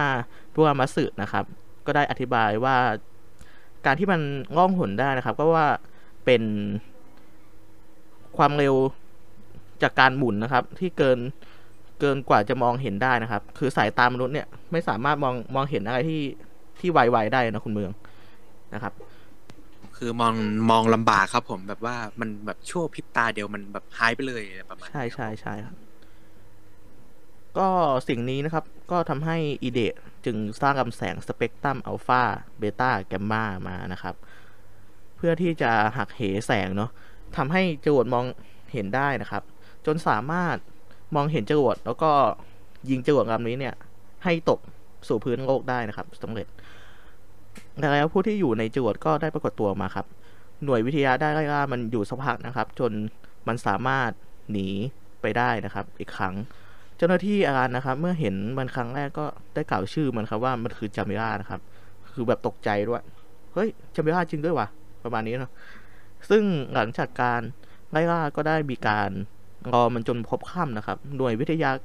ก็ได้คุยกับเจ้าหน้าที่อาการนะครับ ว่าทำไมถึงเรียกว่าจามิรานะครับ เจ้าหน้าที่อ่าเจ้าหน้าที่อาการเนี่ย จึงบอกว่าจริงๆแล้วจามิราเนี่ยเป็นคนเหมือนกับทุกคนนะครับ แล้วก็เป็นสิ่งที่ปารีส ปารีสได้คาดการเอาไว้นะครับ ในช่วงเวลาหนึ่งที่สหรัฐอเมริกาแข่งครองอวกาศใน ในช่วงสงครามเย็นเนาะกับรัสเซียหรือสหภาพโซเวียตอะและได้มีการส่งดาวเทียมที่ควบคุมโดยมนุษย์โลก ส่งไปที่นอกโลก แล้วก็ไม่ได้กลับมาเลยนะครับ คนที่นำขึ้นไปก็คือเจมิราครับ แล้วก็ เป็นเรื่องที่น่าอับอายนะครับ ถ้า ประเทศนั้นเนี่ยต้องสังเวยชีวิตคนไปเพื่องานวิทยาศาสตร์นะครับไอเรื่องนี้เลยกลายเป็นความลับนะครับ ก็คือเจมิราถูกทอดทิ้งจากทุกคนนะครับที่ส่ง เขาไปส่วนยานของเจมิรานะครับ ก็ได้ไปตกบนดาวดวงหนึ่ง ซึ่งไม่มีทั้งน้ำและอากาศนะครับ ถึงเขาจะรอดมาได้แต่ว่าร่างกายของเขานั้นเนี่ย เปลี่ยนแปลงไปเป็นสิ่งมีชีวิตนะครับ อย่างอื่นและได้กลับมาที่โลกเพื่อขัดขวางการประชุมสันติภาพโลกนะครับ เพราะว่าต้องการล้างแค้นคนที่ปล่อยเขาไปอย่างไม่เหลียวแลนะครับ ในวันต่อมาเจว่าได้เดินทางโจมตีหมู่บ้านใกล้ ๆ ซึ่งหน่วยวิทยาเนี่ยก็ได้มีการติดตั้งรถยิงไฟสกัดไว้แต่ว่าไม่ได้ผลครับ จนหมู่บ้านถูกเจว่าทำลายนะครับ คือใช้ไฟจากป่าเนี่ยเผานะครับอีเดทที่ได้ เห็นเหตุการณ์นี้นะครับ ก็เกิดความสะเทือนใจต่อเรื่องราวที่เกิดขึ้นนะครับ จึงตะโกนตัดพ้อต่อจามิราว่าเสียความเป็นมนุษย์ไปแล้วเหรอนะครับ จนจามิราเนี่ยมีสติขึ้นมาในระยะหนึ่งนะครับ แล้วก็ได้เดินทางไปที่ที่ประชุมของสหประชาชาติแทนนะครับ เพื่อไปแก้แค้นนะครับ ซึ่งทางหน่วยวิทยาเนี่ยก็ได้เตรียมรถติดตั้งปืน ยิงจรวดน้ำครับยิงสกัดส่งผลให้จามิราเกิดความทรมานและโอดควร ออกมา เนื่องจากดาวที่จามิราได้รอดชีวิตมานั้นเนี่ยไม่มีน้ำนะครับ น้ำจึงกลายเป็นพิษต่อจามิราครับ แต่จามิราก็คงพยายามที่จะทำลายที่ประชุมสหประชาชาตินะครับ เจ้าหน้าที่ฮายาตะนะครับร่างสถิตของอุลตร้าแมนเนี่ยที่เห็นท่าทีที่ไม่ดีก็ได้แปลงร่างเป็นอุลตร้าแมนนะครับ เข้าต่อสู้กับเจมิล่าและใช้ท่า Ultra Water Current นะครับ ในการเผด็จศึกนะครับ ซึ่งเป็นท่าที่ยิงกระแสน้ำใส่นะครับ จนสุดท้ายเนี่ยเจมิล่าก็ได้ดิ้นทุรนทุรายด้วยความทรมาน พร้อมเสียงโอดควญจนสิ้นใจไปในที่สุดนะครับ และหน่วยวิทยาก็ได้ทำการไว้อะไรขอขมาต่อเจเบรานะครับ แล้วก็ยกย่องเจเบราในฐานะวีรบุรุษครับ เรื่องราวก็จะเป็นประมาณนี้ครับผมโอ้โห มันมันช่างเศร้าหดหูอะไรขนาดนี้ครับเนี่ยอ๋อใช่ใช่ไหมขนาดขนาดแค่แบบ ผมเขียนสคริปต์มา ผมรู้สึกโอ้โหอะไรเนี่ย ขนาดซีรีส์เด็กดูยังขนาดนี้เลยเหรอ คือไม่คิดว่าซีรีส์สำหรับเด็กวัยเล็ก ๆ นะครับ ต้องมาดูกับความโศกเศร้าอะไรที่มันไม่ควรจะรับรู้นะครับ แต่ก็ใช่ใช่ทางซีรีส์ได้ดำเนินการไปเรียบร้อยแล้วเนาะแล้วก็ผลตอบรับค่อนข้างออกมาดีด้วย ใช่ครับใช่ครับ อ่า ต่อด้วย พลังความสามารถของตัวนี้ก่อนเนอะได้เลยครับเดี๋ผยวมคือแต่ก่อนเริ่มพูดถึงพลังความสามารถเนี่ย ผมอยากจะพูดถึงเรื่อง เอ่อข้อมูลจำเพาะของจามิล่าเล็กน้อยนะครับ คือมันไม่เยอะมาก ความสูงของเจ้าจามิล่าเนี่ย อยู่ที่ห้าสิบเมตรนะครับ ก็จะสูงกว่าอุลตร้าแมนอยู่แค่สิบเมตรนะครับ แต่ถ้าเราดูจากในซีรีส์เนี่ย มันดูสูงกว่านั้นกว่าเยอะนะครับ กว่าห้าสิบเมตรเลยดูซ้ำดูจากสายตามันอาจจะเป็นไปได้ว่าหกสิบถึงเจ็ดสิบเลยก็ว่าได้เนาะครับ คุณไผ่อ่าใช่ใช่ครับ แต่ตอนตอนตอนสู้เนี่ย ขนาดขนาดขนาดตัวคือเท่าๆกันเนอะคือใช่ครับเบสของของอุลตร้าแมนเนี่ยจะมีความสูงอยู่ประมาณที่สี่สิบถึงห้าสิบนะใช่ครับ อ่า ต่อครับ แต่ด้วยความสูงขนาดนี้ครับ แต่ไม่อยากเชื่อครับ น้ำหนักเขาอะ ค่อนข้างไม่เยอะนะครับ ถ้าเทียบกับในบรรดาสัตว์ประหลาดเนี่ยถือว่าเป็นสัตว์ประหลาดที่ค่อนข้างหุ่นลีนมากๆนะครับ น้ำหนักแค่หนึ่งหมื่นตันเองครับ ผมโอ้โหเลขสวยซะด้วยโอ้โหเลขสวยครับ หุ่นดีมากครับ ในบรรดาพวกกลุ่มไคจินเนี่ยหรือที่เรียกว่ามนุษย์ที่กลายพันธุ์เป็นสัตว์ประหลาดนะครับอ่าอ่าครับแหล่งกำเนิดของเขาครับ ก็ตามที่คุณไผ่ได้พูดถึงไปอะคือเขาเนี่ยมาจากดาวโลกเขาว่าเป็นแค่มนุษย์คนหนึ่งที่ ได้รับมอบหมายไปสำรวจงานทางอวกาศนะครับ ที่เขาได้รับมอบหมายจากทางฝรั่งเศสเนาะอืมใช่ใช่อ่าแต่กลับเกิดความผิดพลาดจนทำให้เขากลายเป็นเจ้าจามิล่าที่เราเห็นกันในฉากอ่าแล้วที่มีมีจุดหนึ่งนะครับ ที่คุณกอไผ่ได้พูดถึงไปนะครับ ซึ่งเป็นจุดอ่อนของเจ้าจามิล่าเนี่ย เจ้าจามิล่าค่อนข้างอ่อนแอต่อการโดนนั้นครับ เพราะว่าร่างกายเขาเนี่ย เหมือนผิวเขาจะค่อนข้าง ขรุขระแล้วก็เหมือนกระด้างด้วยเนาะใช่ใช่ใช่แล้วก็ด้วยสภาพอากาศที่เขาไปอยู่ในโลกที่เขาได้ไปอาศัยอยู่ในช่วงระยะเวลาหนึ่งในอวกาศเนี่ย มันอาจจะเป็นไปได้ว่า สภาพอากาศที่เขาพบเจอเนี่ยมันอาจจะไม่มีน้ำเลย มันจะมีแค่ไฟมีแมกมาลาวาทำให้ร่างกายเขาค่อนข้าง แข็งเหมือนหิน อ่า เพื่อพอที่เจอน้ำทีเนี้ย อาจจะร่างกายอาจจะละลาย ไปกับน้ำเลยก็ได้อะไรประมาณนี้ผม เพราะว่ามันเกิดอาการที่ปฏิกิริยาทางเคมีเนาะใช่ใช่ใช่ครับ ก็คือการการที่ทำให้ผิวหนังมีความแข็งเนี่ย ก็เพื่อที่จะป้องกันความร้อนเนาะใช่ครับ ที่จะไปทำลายพื้น อ่า สภาพผิวของเขาอะเนาะก็เลยอาจจะเป็นมูลเหตุว่าแบบทำไมผิวเขาถึงดูกระด้างดูแข็งเหมือนหิน อ่า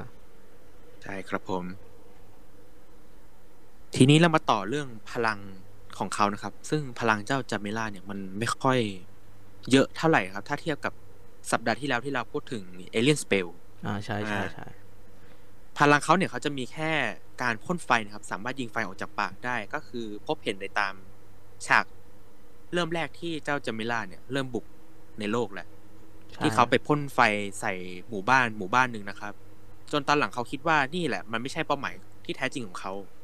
เขาเลยจึงเดินหน้าไปที่สหประชาชาติ คือที่ที่เขาได้รับมอบหมายในการทำภารกิจนี้ เหมือนกับว่าเป็นการแก้แค้นนะครับ ผม ใช่ ส่วนตัว เป็นการเรียกร้องสิทธิของสัตว์ประหลาดนะครับ ที่เราไม่เคยเห็นจริงนะครับผม คือต้องต้องเข้าใจว่ามันมีเบสของความเป็นคนอยู่อะเนาะใช่ครับผมต้องเข้าใจตรงนี้ด้วย เพราะว่าจริงอยู่ที่สัตว์ประหลาดอาจจะไม่มีความคิดที่จะแก้แค้นอะไรที่มันมันเจาะจงขนาดนี้เนี่ย แต่ว่าด้วยความที่ก่อนที่เขาจะกลายเป็นสัตว์ประหลาดอย่างเงี้ย ก็คือเป็นคนมาก่อน คนคนก็ย่อมมีจิตสำนึกมีอะไรเนาะก็เลยใช่ครับผมสามารถเพ่งเพ่งเป้าหมายได้ชัดเจนกว่าสัตว์ประหลาดทั่วๆไป ใช่ครับผมตามที่คุณไผ่พูดเลยครับ เพราะว่าในฉากเนี่ยมันอาจจะมีบางฉากที่ฉายถึงช่วงเวลาที่จะไม่ล่าเหมือนกำลังนึกคิดอะไรบางอย่าง มันก็เหมือนแบบอธิบายได้เลยว่าเหมือน เขายังมีความคิดความสำนึกอยู่ในตัวว่าเขาต้องทำอะไรต่อไปเนาะอ่าใช่ใช่ทีเนี้ยเขามีอีกพลังหนึ่งครับ ซึ่งค่อนข้างจำเพาะต่อตัวสำหรับเจ้าจามิล่าเลยครับ คือเขามีความต้านทานไฟนะครับ สังเกตได้จากฉากที่มีรถเพลิงจำนวนมากเนี่ยพ่นไฟใส่เจ้าจามิล่าเนี่ยแต่กลับเป็นว่าจามิล่าเนี่ยไม่มีการสะทกสะท้านใดๆเลย เพราะว่าผิวหนังเขาตามที่กล่าวไปในเบื้องต้นครับค่อนข้าง หยาบกระด้างแข็งเหมือนหินเลยนะครับ ก็เลยแบบไม่ไม่สะทกสะท้านต่อเปลวเพลิงจะมากน้อยแค่ไหนก็ตาม อ่า ก็โดยรวมประมาณนี้ครับ ผมเป็นพลังและอาวุธความสามารถของเจ้าเจมิล่ามันไม่ค่อยเยอะครับ แต่ว่าก็ถือว่าทำลายได้พอสมควรอยู่นะครับ จากใช่ฉากที่ทำลายหมู่บ้านคือถ้าเป็น base basic basic ผม ผมว่ามันก็กลางๆเนอะ มันกลางๆค่อนไปทางไม่มีอะไรเลยดีกว่าครับผมก็คือคืออย่างน้อยมันก็ยังพอมีแบบอาวุธอะเออ มีมีมีสิ่งที่คล้ายกับลำแสงอะนะ แต่ว่าเปลี่ยนเป็นไฟแทน ใช่ครับผมนะครับ ประมาณนี้ ใช่แล้วครับ ต่อมาครับ ก็จะเป็นเกร็ดความรู้เนาะเกี่ยวกับใช่ครับผมเจมิล่าเนาะเก ร็ดความรู้ของเจ้าเจมิล่าถือว่าค่อนข้างเยอะนะครับ อาจจะไม่ใช่เฉพาะเรื่องราวของในฉากอย่างเดียว มันอาจจะมีเรื่องเกี่ยวกับเอ่อเรื่องด้านธุรกิจเรื่องด้านการแสดงในรูปบริบทอื่น ๆ ด้วยใช่ไหมครับคุณใช่ใช่ใช่ครับอ่าครับผม เราก็รวบรวมมาได้หลายข้อพอสมควรนะครับ ทีนี้จะมาเริ่มข้อแรกกันดีกว่าหนึ่งนะครับ suit actor ของจามิล่าเนี่ย ผู้สวมใส่คือคุณเทรุโอะอารากาคินะครับ เป็นผู้สวมใส่ ชุดจามิล่านี่เองนี่ครับ ที่จริงเขาได้ใส่ชุดสัตว์ประหลาดหลาย ๆ ตัวในซีรีส์ของอุลตร้าแมนทั้งอุลตร้าแมนอุลตร้าแมนเซเว่นแล้วก็อีกมากมายนะครับ ในช่วงโชวะเนาะอ่าใช่ครับแต่มีอยู่ชุดหนึ่งที่เขาได้สวมใส่ถือว่าเป็นชุดสัตว์ประหลาดที่อาจจะทำให้เรารู้จักซีรีส์อุลตร้าแมนเลยก็ว่าได้ครับ ก็คือชุดของเจ้าเบมูล่าอ่าคุณกอไผ่จำได้ครับเบมูล่าลักษณะเป็นไง ก็ ตัวจะสีดำๆครับ แล้วก็มีแหลมๆเนอะขึ้นขึ้นขึ้นตามตัว เป็นเป็นสมการที่มีหางยาวด้วยนะนะครับมีหางยาวเหมือนกันครับ แล้วก็เป็นตัวแรกที่สู้กับอุลตร้าแมนนะครับ ในตอนที่หนึ่งอ่าใช่ครับผมสมัยที่อุลตร้าแมนยังหน้ากากยังใช้ Type A อยู่นะครับ Type ที่หน้าใช่ใช่แบบย่นๆเนี่ยครับผมนะครับนายนใช่ครับผมเบมูล่าก็มีความสามารถคล้ายๆกับจามิล่าเนี่ยครับพ่นไฟได้ อ่า เหมือนกันเลยครับผม ข้อต่อมานะครับ ช่วงตอนและการปรากฏตัวของจามิล่าเป็นเรื่องที่น่าเศร้าและสะเทือนใจมาก เหมือนที่ผมกับคุณกอไผ่ได้ดูและได้อ่านมานะครับผมอ่าใช่ครับ ยิ่งไปกว่านั้นเนี่ยสัตว์ประหลาดตัวนี้เนี่ยเขาเคยเป็นมนุษย์มาก่อน เช่นเดียวกันนะครับ ก็คือเป็นมนุษย์อวกาศเนี่ย แล้วทีเนี้ยเขาไปทำภารกิจแล้วเกิดข้อผิดพลาด เขาจึงถูกทอดทิ้งไปนะครับ และ ได้รับการเปลี่ยนแปลงสภาพร่างกายที่น่ากลัวกว่าเดิมครับ จากที่เขาไปอาศัยอยู่ ดาวดวงหนึ่งในอวกาศ จนทำให้เขาเนี่ยกลายร่างเป็นสัตว์ประหลาดยักษ์ที่เราเห็นกันในรูปร่างน่ากลัวอัปลักษณ์นะครับ ที่นี้การเสียชีวิตของเขาค่อนข้างเป็นที่น่าเศร้ามาก เพราะไม่เพียงแต่ เขาจะได้รับการระลึกเพียงเท่านั้นครับแต่ว่ายังได้การเคารพจากหน่วยวิทยาตามที่คุณไผ่บอกเช่นเดียวกันนะครับผมครับ ซึ่ง ไม่มีแค่เฉพาะเจ้าจามิล่าอย่างเดียวนะครับ มีสัตว์ประหลาดอยู่หลายตัวเนาะใช่ไหมครับคุณกอไผ่ใช่ใช่ครับ ทั้งตัวไอคอนของความน่ารักในกลุ่มสัตว์ประหลาดเลยครับ เจ้าพิกมอนเนี่ย อ่า เจ้าตัวเนี้ยก็ถือว่าได้รับการยอมรับจากหน่วยวิทยาเหมือนกันนะครับ ถ้านึกไม่ออกเจ้าคือจีราสคือพิกมอนมันจะเป็นตัวแดงๆเนาะตัวจิ๋วๆเป็นตัวแดงอ่าๆจิ๋วๆครับผมหน้าตาแบบ ไม่ไม่เป็นมิตรมากแต่ว่าเขามีนิสัยที่ค่อนข้างเป็นมิตรกับคนนะครับ อ่าใช่ไม่ทำร้ายคนด้วย อ่า แต่ว่าแอบดูตอนอุลตร้าคิวเนี่ยก็มีแบบเผยความซ่าๆบ้างนิดหน่อยครับผม แต่ว่าตอนตอนนั้นเพราะจะตอนเป็นนั้นเป็นเป็น อ่าการามอนเนาะอ่า ใช่ครับผม แต่ใช้โมเดลเดียวกัน โมเดลเดียวกันครับ เหมือนกันเลย แต่แค่ตัวใหญ่ตัวยักษ์กว่า ใช่ ต่อมาครับจิรัส อ่าจีราสครับผมเป็นสัตว์ประหลาดตัวหนึ่งที่ในซีรีส์อุลตร้าแมนเหมือนกันใช่ไหมครับคุณกอไผ่ตัวนี้มีอ่าเบสมาจากโกจิระครับหรือก็ซิล่าเนาะซึ่งใช่แล้วครับมันผมคือการเอาชุดก็ซิล่ามาใส่แผงคอ แล้วก็พ่นสีเพิ่มเติม ให้มันดูแตกใช่ต่างครับ ใช่ครับไปครับดูกันได้ครับ หน้าตาเหมือนก็ซิล่ามากๆครับในช่วงยุคแรกๆเนาะใช่ไหมครับใช่คุณกอใช่ไผ่ครับแล้วก็แต่มีแค่ว่าผงคอ ใช่ครับเขาจะมีแผงคอแล้วก็มีสีเหลืองที่เพิ่มขึ้นมาเหมือนสีมันจะออกแนวแบบ เหลืองสดใสหน่อยอารามนิดหน่อยใช่ใช่สดใสใช่นะครับ อะแล้วตัวสุดท้ายคได้รับอีกตัวหนึ่งครับ คือเต้าซีโบสุนะครับ ครับ ก็เป็นสัตว์ประหลาดตัวหนึ่งที่ได้รับการยอมรับเหมือนกันครับผมครับ ลักษณะเป็นไงครับคุณเมือง ลักษณะเนี่ย ค่อนข้างมีเอกลักษณ์เฉพาะตัวเช่นเดียวกันครับเจ้าสัตว์ประหลาดตัวนี้นะครับผมครับ รูปร่างก็ค่อนข้างตัวใหญ่ มากๆนะครับ แต่ทีเนี้ย ผมเซิร์ชรูปก่อนนะครับ มีการลืมเล็กน้อยครับ ว่ารูปร่างลักษณะเขาเป็นยังไงอ่าผมนึกออกครับ ใช่ตัวที่เป็นสัตว์ประหลาดสีขาที่มีเหมือนหินไฟอยู่ข้างหลังอ่าใช่ไหมครับ คุณไผ่คือตัวนี้นะครับ จะเป็นลักษณะเป็นสมงาที่มีโครงกระดูกอะครับ คือเหมือนแบบเป็นเป็นโครงกระดูกเดินได้เนาะอันนี้เนี่ยรู้สึกว่าจะมาจากตอนสุสานสมหัสมั้งถ้าจะไม่ผิดเนาะอ่าเรียบร้อยครับผมผิดตัวนะครับ ครับขออภัยด้วยครับผมครับอ่าเจ้าซีบีสูนมันจะเป็นแบบสัตว์ประหลาดเหมือนไดโนเสาร์คอยาวใช่ไหมครับ คุณกอไผ่อ่าครับ ก็คอคอยาวครับ ก็นึกถึงแบบสภาพสัตว์ประหลาดตัวหนึ่งที่คล้ายๆก็ซิล่านะแต่ว่าเป็นเป็นโครงเป็นโครงกระดูก ตัวนี้อ่าเนี่ยป็โครงกระดูกเป็นตัวที่ต้องการจะกลับบ้านของตัวเอง ที่ว่าไปกอดจรวดเพื่อที่จะขึ้นขึ้นไปในสุสานสมานเนาะใช่ครับผม มีความเป็นน้องมากนะครับ น้อง เอ้ยน่ารักก็คือเขาไม่ได้มีเหตุผลที่จะมาทำร้ายใช่ใช่โลกมนุษย์นะครับ แค่ต้องการจะกลับบ้านเกิดของตัวเอง อ่าใช่ แต่ก็น่าสงสารครับเขาก็ไปไม่รอดจริง ๆ ระเบิดซะก่อนนะครับ อ่า ข้อต่อไปเนี่ยเป็นข้อที่ค่อนข้างชวน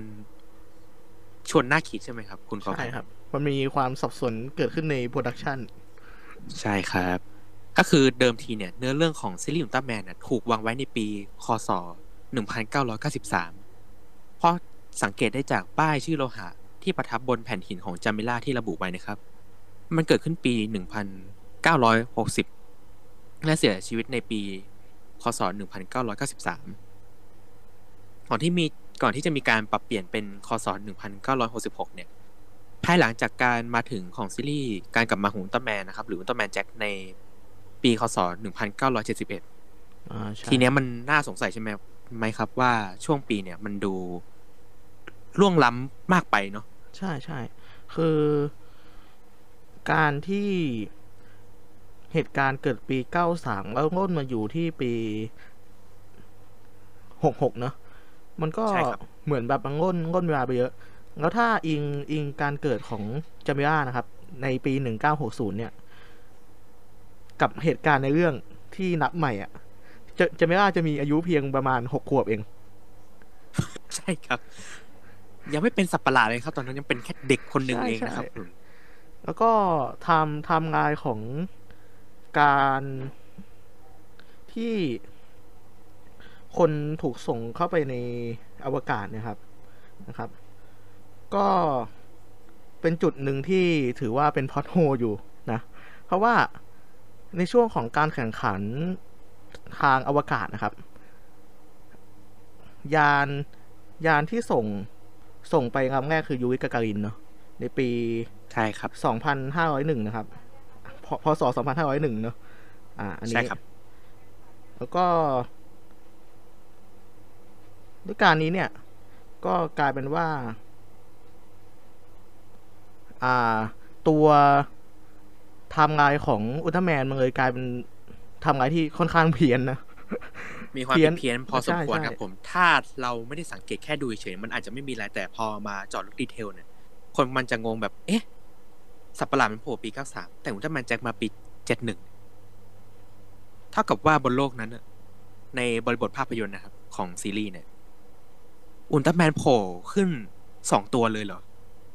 มันน่าคิดใช่ไหมครับ คุณไผ่ใช่ใช่ครับก็แล้วทีเนี้ยเจ้าอุลตร้าแมนที่โผล่มาด้วยเนี่ยเป็นอุลตร้าแมนกับอุลตร้าแมนแจ็คซึ่งมีรูปร่างคล้ายเหมือนกันเลยอ่าครับเนาะช่ทำให้ช่คนสับสนได้ว่าใครคืออุลตร้าแมนจริงๆด้วยผมอันนี้ก็ถือว่าเป็นปริศนาเหมือนกันนะครับ ครับ ผมขออภัยจริงๆเนาะจริงๆ เป็นปี 2504เนาะแล้วก็เป็นปี 1961 ที่ยูริกาการินถูกส่งเข้าไปในอวกาศเป็นคนแรกเนาะนะครับ ผิดพลาดปีนิดนึงครับ ขอโทษด้วย ต้องขออภัยเช่นเดียวกันนะครับผมอ่าอ่าต่อครับ ต่อครับ จามิล่าเนี่ย จากการสันนิษฐานในการตั้งชื่อสัตว์ประหลาดเนี่ย อาจจะได้รับแรงบันดาลใจมาจากนักเคลื่อนไหวอิสระนะครับ คือคุณจามิล่าโบพาชีนะครับ ซึ่งข้อมูลของ คุณจามิล่าโบพาชีเนี่ยอาจจะไม่ได้ให้เห็นกันทั่วไปในแหล่งข้อมูลอินเทอร์เน็ตนะครับใช่ครับ อาจจะต้องไปหาเพิ่มเติมหรือว่า อาจจะเป็นข้อมูลที่เขาเก็บไว้เป็นความลับเลยก็ได้นะครับผมใช่ใช่เพราะว่าก็ส่วนนี้เราไม่สามารถหาข้อมูลได้จริงๆเนาะว่าเขาเป็นใครมาจากไหน ใช่ครับ คือลองผมลองเสิร์ชดูเนาะหาดูก็ไม่เจอนะเออไม่มีรูปเลยครับผมใช่ใช่ต่อมาครับ ครับ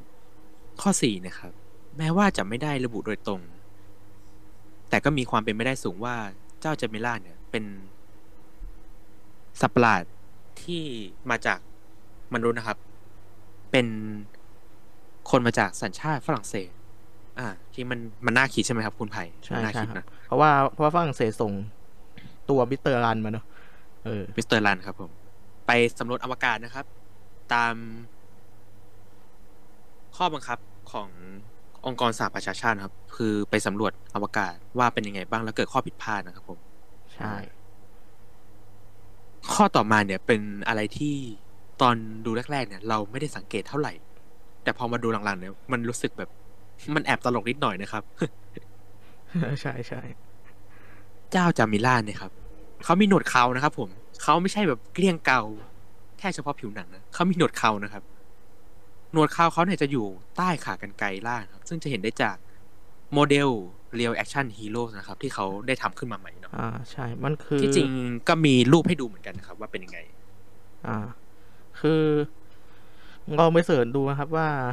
เขียนเขียนเขียนในหน้าภาษาอังกฤษ Real Action Hero แล้วก็เขียนว่าจามิ a านะครับ ใช่ครับ ซึ่ง อ่า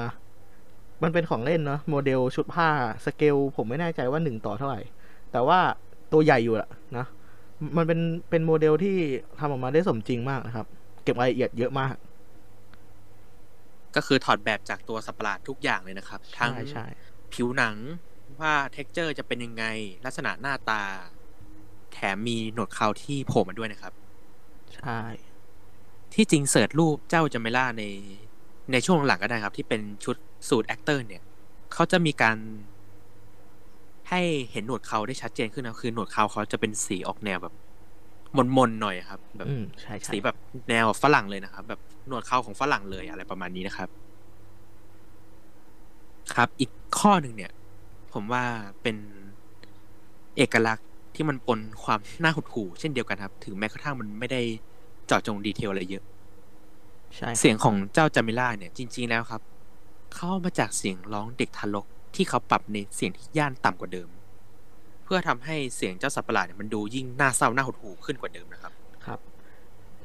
ก็เป็นเสียงที่ผมว่าถ้าทุกคนเคยได้ยินเสียงเท้าเขาเนาะก็จะออกแนวแนวแบบน่ารักๆหน่อยเนาะแต่ใช่อันนี้ครับไม่ใช่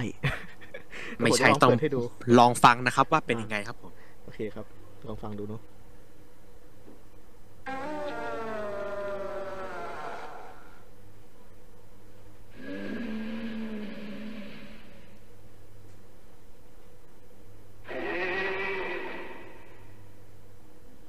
เคครับ ก็ประมาณนี้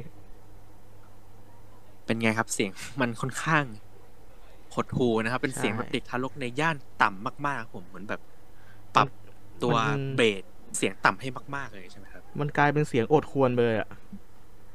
อืมใช่ครับผม เสียงแบบค่อนข้างแบบ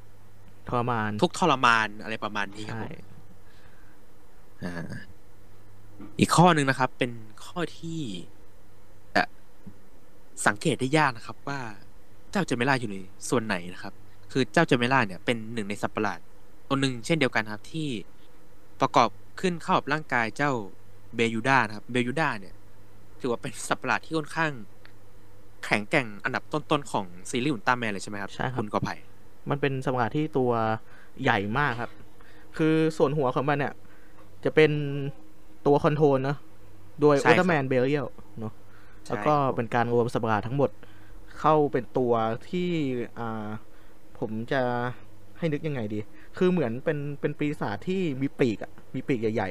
ๆ เออ แล้วตัวใหญ่อารมณ์ๆเหมือนพวก demon ใช่ไหมพวกซาตานใช่ใช่ตานใช่อะไรพวกครับนี้ ใช่ ซึ่งตัวตัวใหญ่มากเลยนะ มันใหญ่ มันใหญ่กว่าอุลตร้าแมนอีกอะใหญ่ใหคืญ่อกอุลว่าตร้าหลายแมนเท่าน่าจะเป็นเท่าเท่าเล็บเท้าเลยก็ว่าได้นะใช่ใช่ใช่ถ้าเทียบกันดู เพราะว่าสมการแต่ละตัว ความสูงมันจะ ไล่เรียกไล่เรียกกับอ่าอุลตร้าแมนเนาะแต่ว่าไอใช่ตัวครับไอตัวนี้เนี่ยมันคือการประกอบของอุลตร้าแมนเอ้ยไม่ดิโทษโทษครับ เป็นการประกสัตอบว์ประหลาดนะครับผม ใช่ไข่ไข่จูไข่จินอะไรอย่างเงี้ย อ่าเซจินหลายๆตัวขึ้นมาเป็นตัวใหญ่ ๆ นะครับ ซึ่งปรากฏตัวในอุลตร้ากาแลคซี่กับเนอะอุลตร้าแมนเซโร่นะครับ ใช่ครับผมโอเคเจ้าจามิล่าเนี่ย จะโผล่อยู่ที่ช่วงลำคอของเจ้าเบยุนดาครับ คือ ถ้าไม่ซูมรูปจริงๆเนี่ยเราจะหาไม่เจอเลยว่าเขาอยู่ตรงไหนกันแน่ๆเพราะว่าทุกส่วนประกอบของเจ้าเบยุนดาเนี่ยจะเต็มไปด้วยทั้งสัตว์ประหลาดมากมาย ทั้งที่เราเคยเห็นและไม่เคยเห็นมาก่อนเหมือนกันเช่นเดียวครับหลายร้อยตัวมากครับโหเยอะมากครับ อาจจะเกินร้อยเลยก็ว่าได้นะครับผมใช่อะมาในส่วนของผมบ้างเนอะครับผม ในภาคภาษาอังกฤษนะครับจาบิล่าเนี่ยถูกระบุว่าเป็นเพศหญิงนะครับ แต่ในภาคภาษาญี่ปุ่นเนี่ยกลับระบุว่าเป็นเพศชายอ้าวเฮ้ย มันดูมันดูเหมือนไม่ได้คุยกันมาครับ คือใช่ใช่ถ้าเทียบว่าเป็นผู้หญิงเนี่ย ผมว่ามันเป็นไปไม่ได้ครับเกินไปพราะว่าบางทีคือออืมอ่า เราก็จะนึกออกครับว่าชัดชัดเจนนะว่าเป็นเพศไหน จากการที่ฟังจากข้อที่แล้วมานะครับ คือจาบิล่ามีหนวดเขาอยู่ใต้ขากรรไกรนะฮะก็คงจะรู้ดีนะว่าเป็นเพศไหนกันแน่นะผู้หญิงคงไม่มีหนวดนะครับ อ่าแต่ก็ไม่แน่ครับว่าที่เขาสันนิษฐานว่าเป็นผู้หญิงเนี่ย เพราะว่าจามิล่าเขาปากสีแดงปะครับ มันแดงแจ๋นะครับ อ๋อ มีทางลิปมันว่านิดหน่อยอะแบบทาแบบลิปมันแดงอะไรสีแดงแจ๊ดเลยนะครับอะไรประมาณนี้ อาจจะเป็นแบบผู้หญิงก็ได้ แต่มันก็อ๋อไม่เมกเซนนะครับ ผู้ชายก็ใช่ทาใช่ลิปได้เหมือนกันนะใช่ โอเคครับ ข้อต่อมาครับจามิล่าปรากฏตัวในแฟลชแบ็กนะครับ ย้อนหลังในอุลตร้าแมนเ e สเดนต ตอนที่ 27 นะครับ ซึ่งถูกอ้างอิงโดยคณะแสดงสปาร์กดอที่พูดถึงสุสานสัตว์ประหลาดนะครับ ต่อมาคนส่วนใหญ่ใน pop culture นะครับ ซึ่งส่วนใหญ่เป็นชาวญี่ปุ่นเนาะรู้จากการให้ภาพเหมือนของเจมิล่าง่าย ๆ นะครับ เพียงแค่เอาเสื้อเนี่ยพาดกับคอนะครับ คือเอา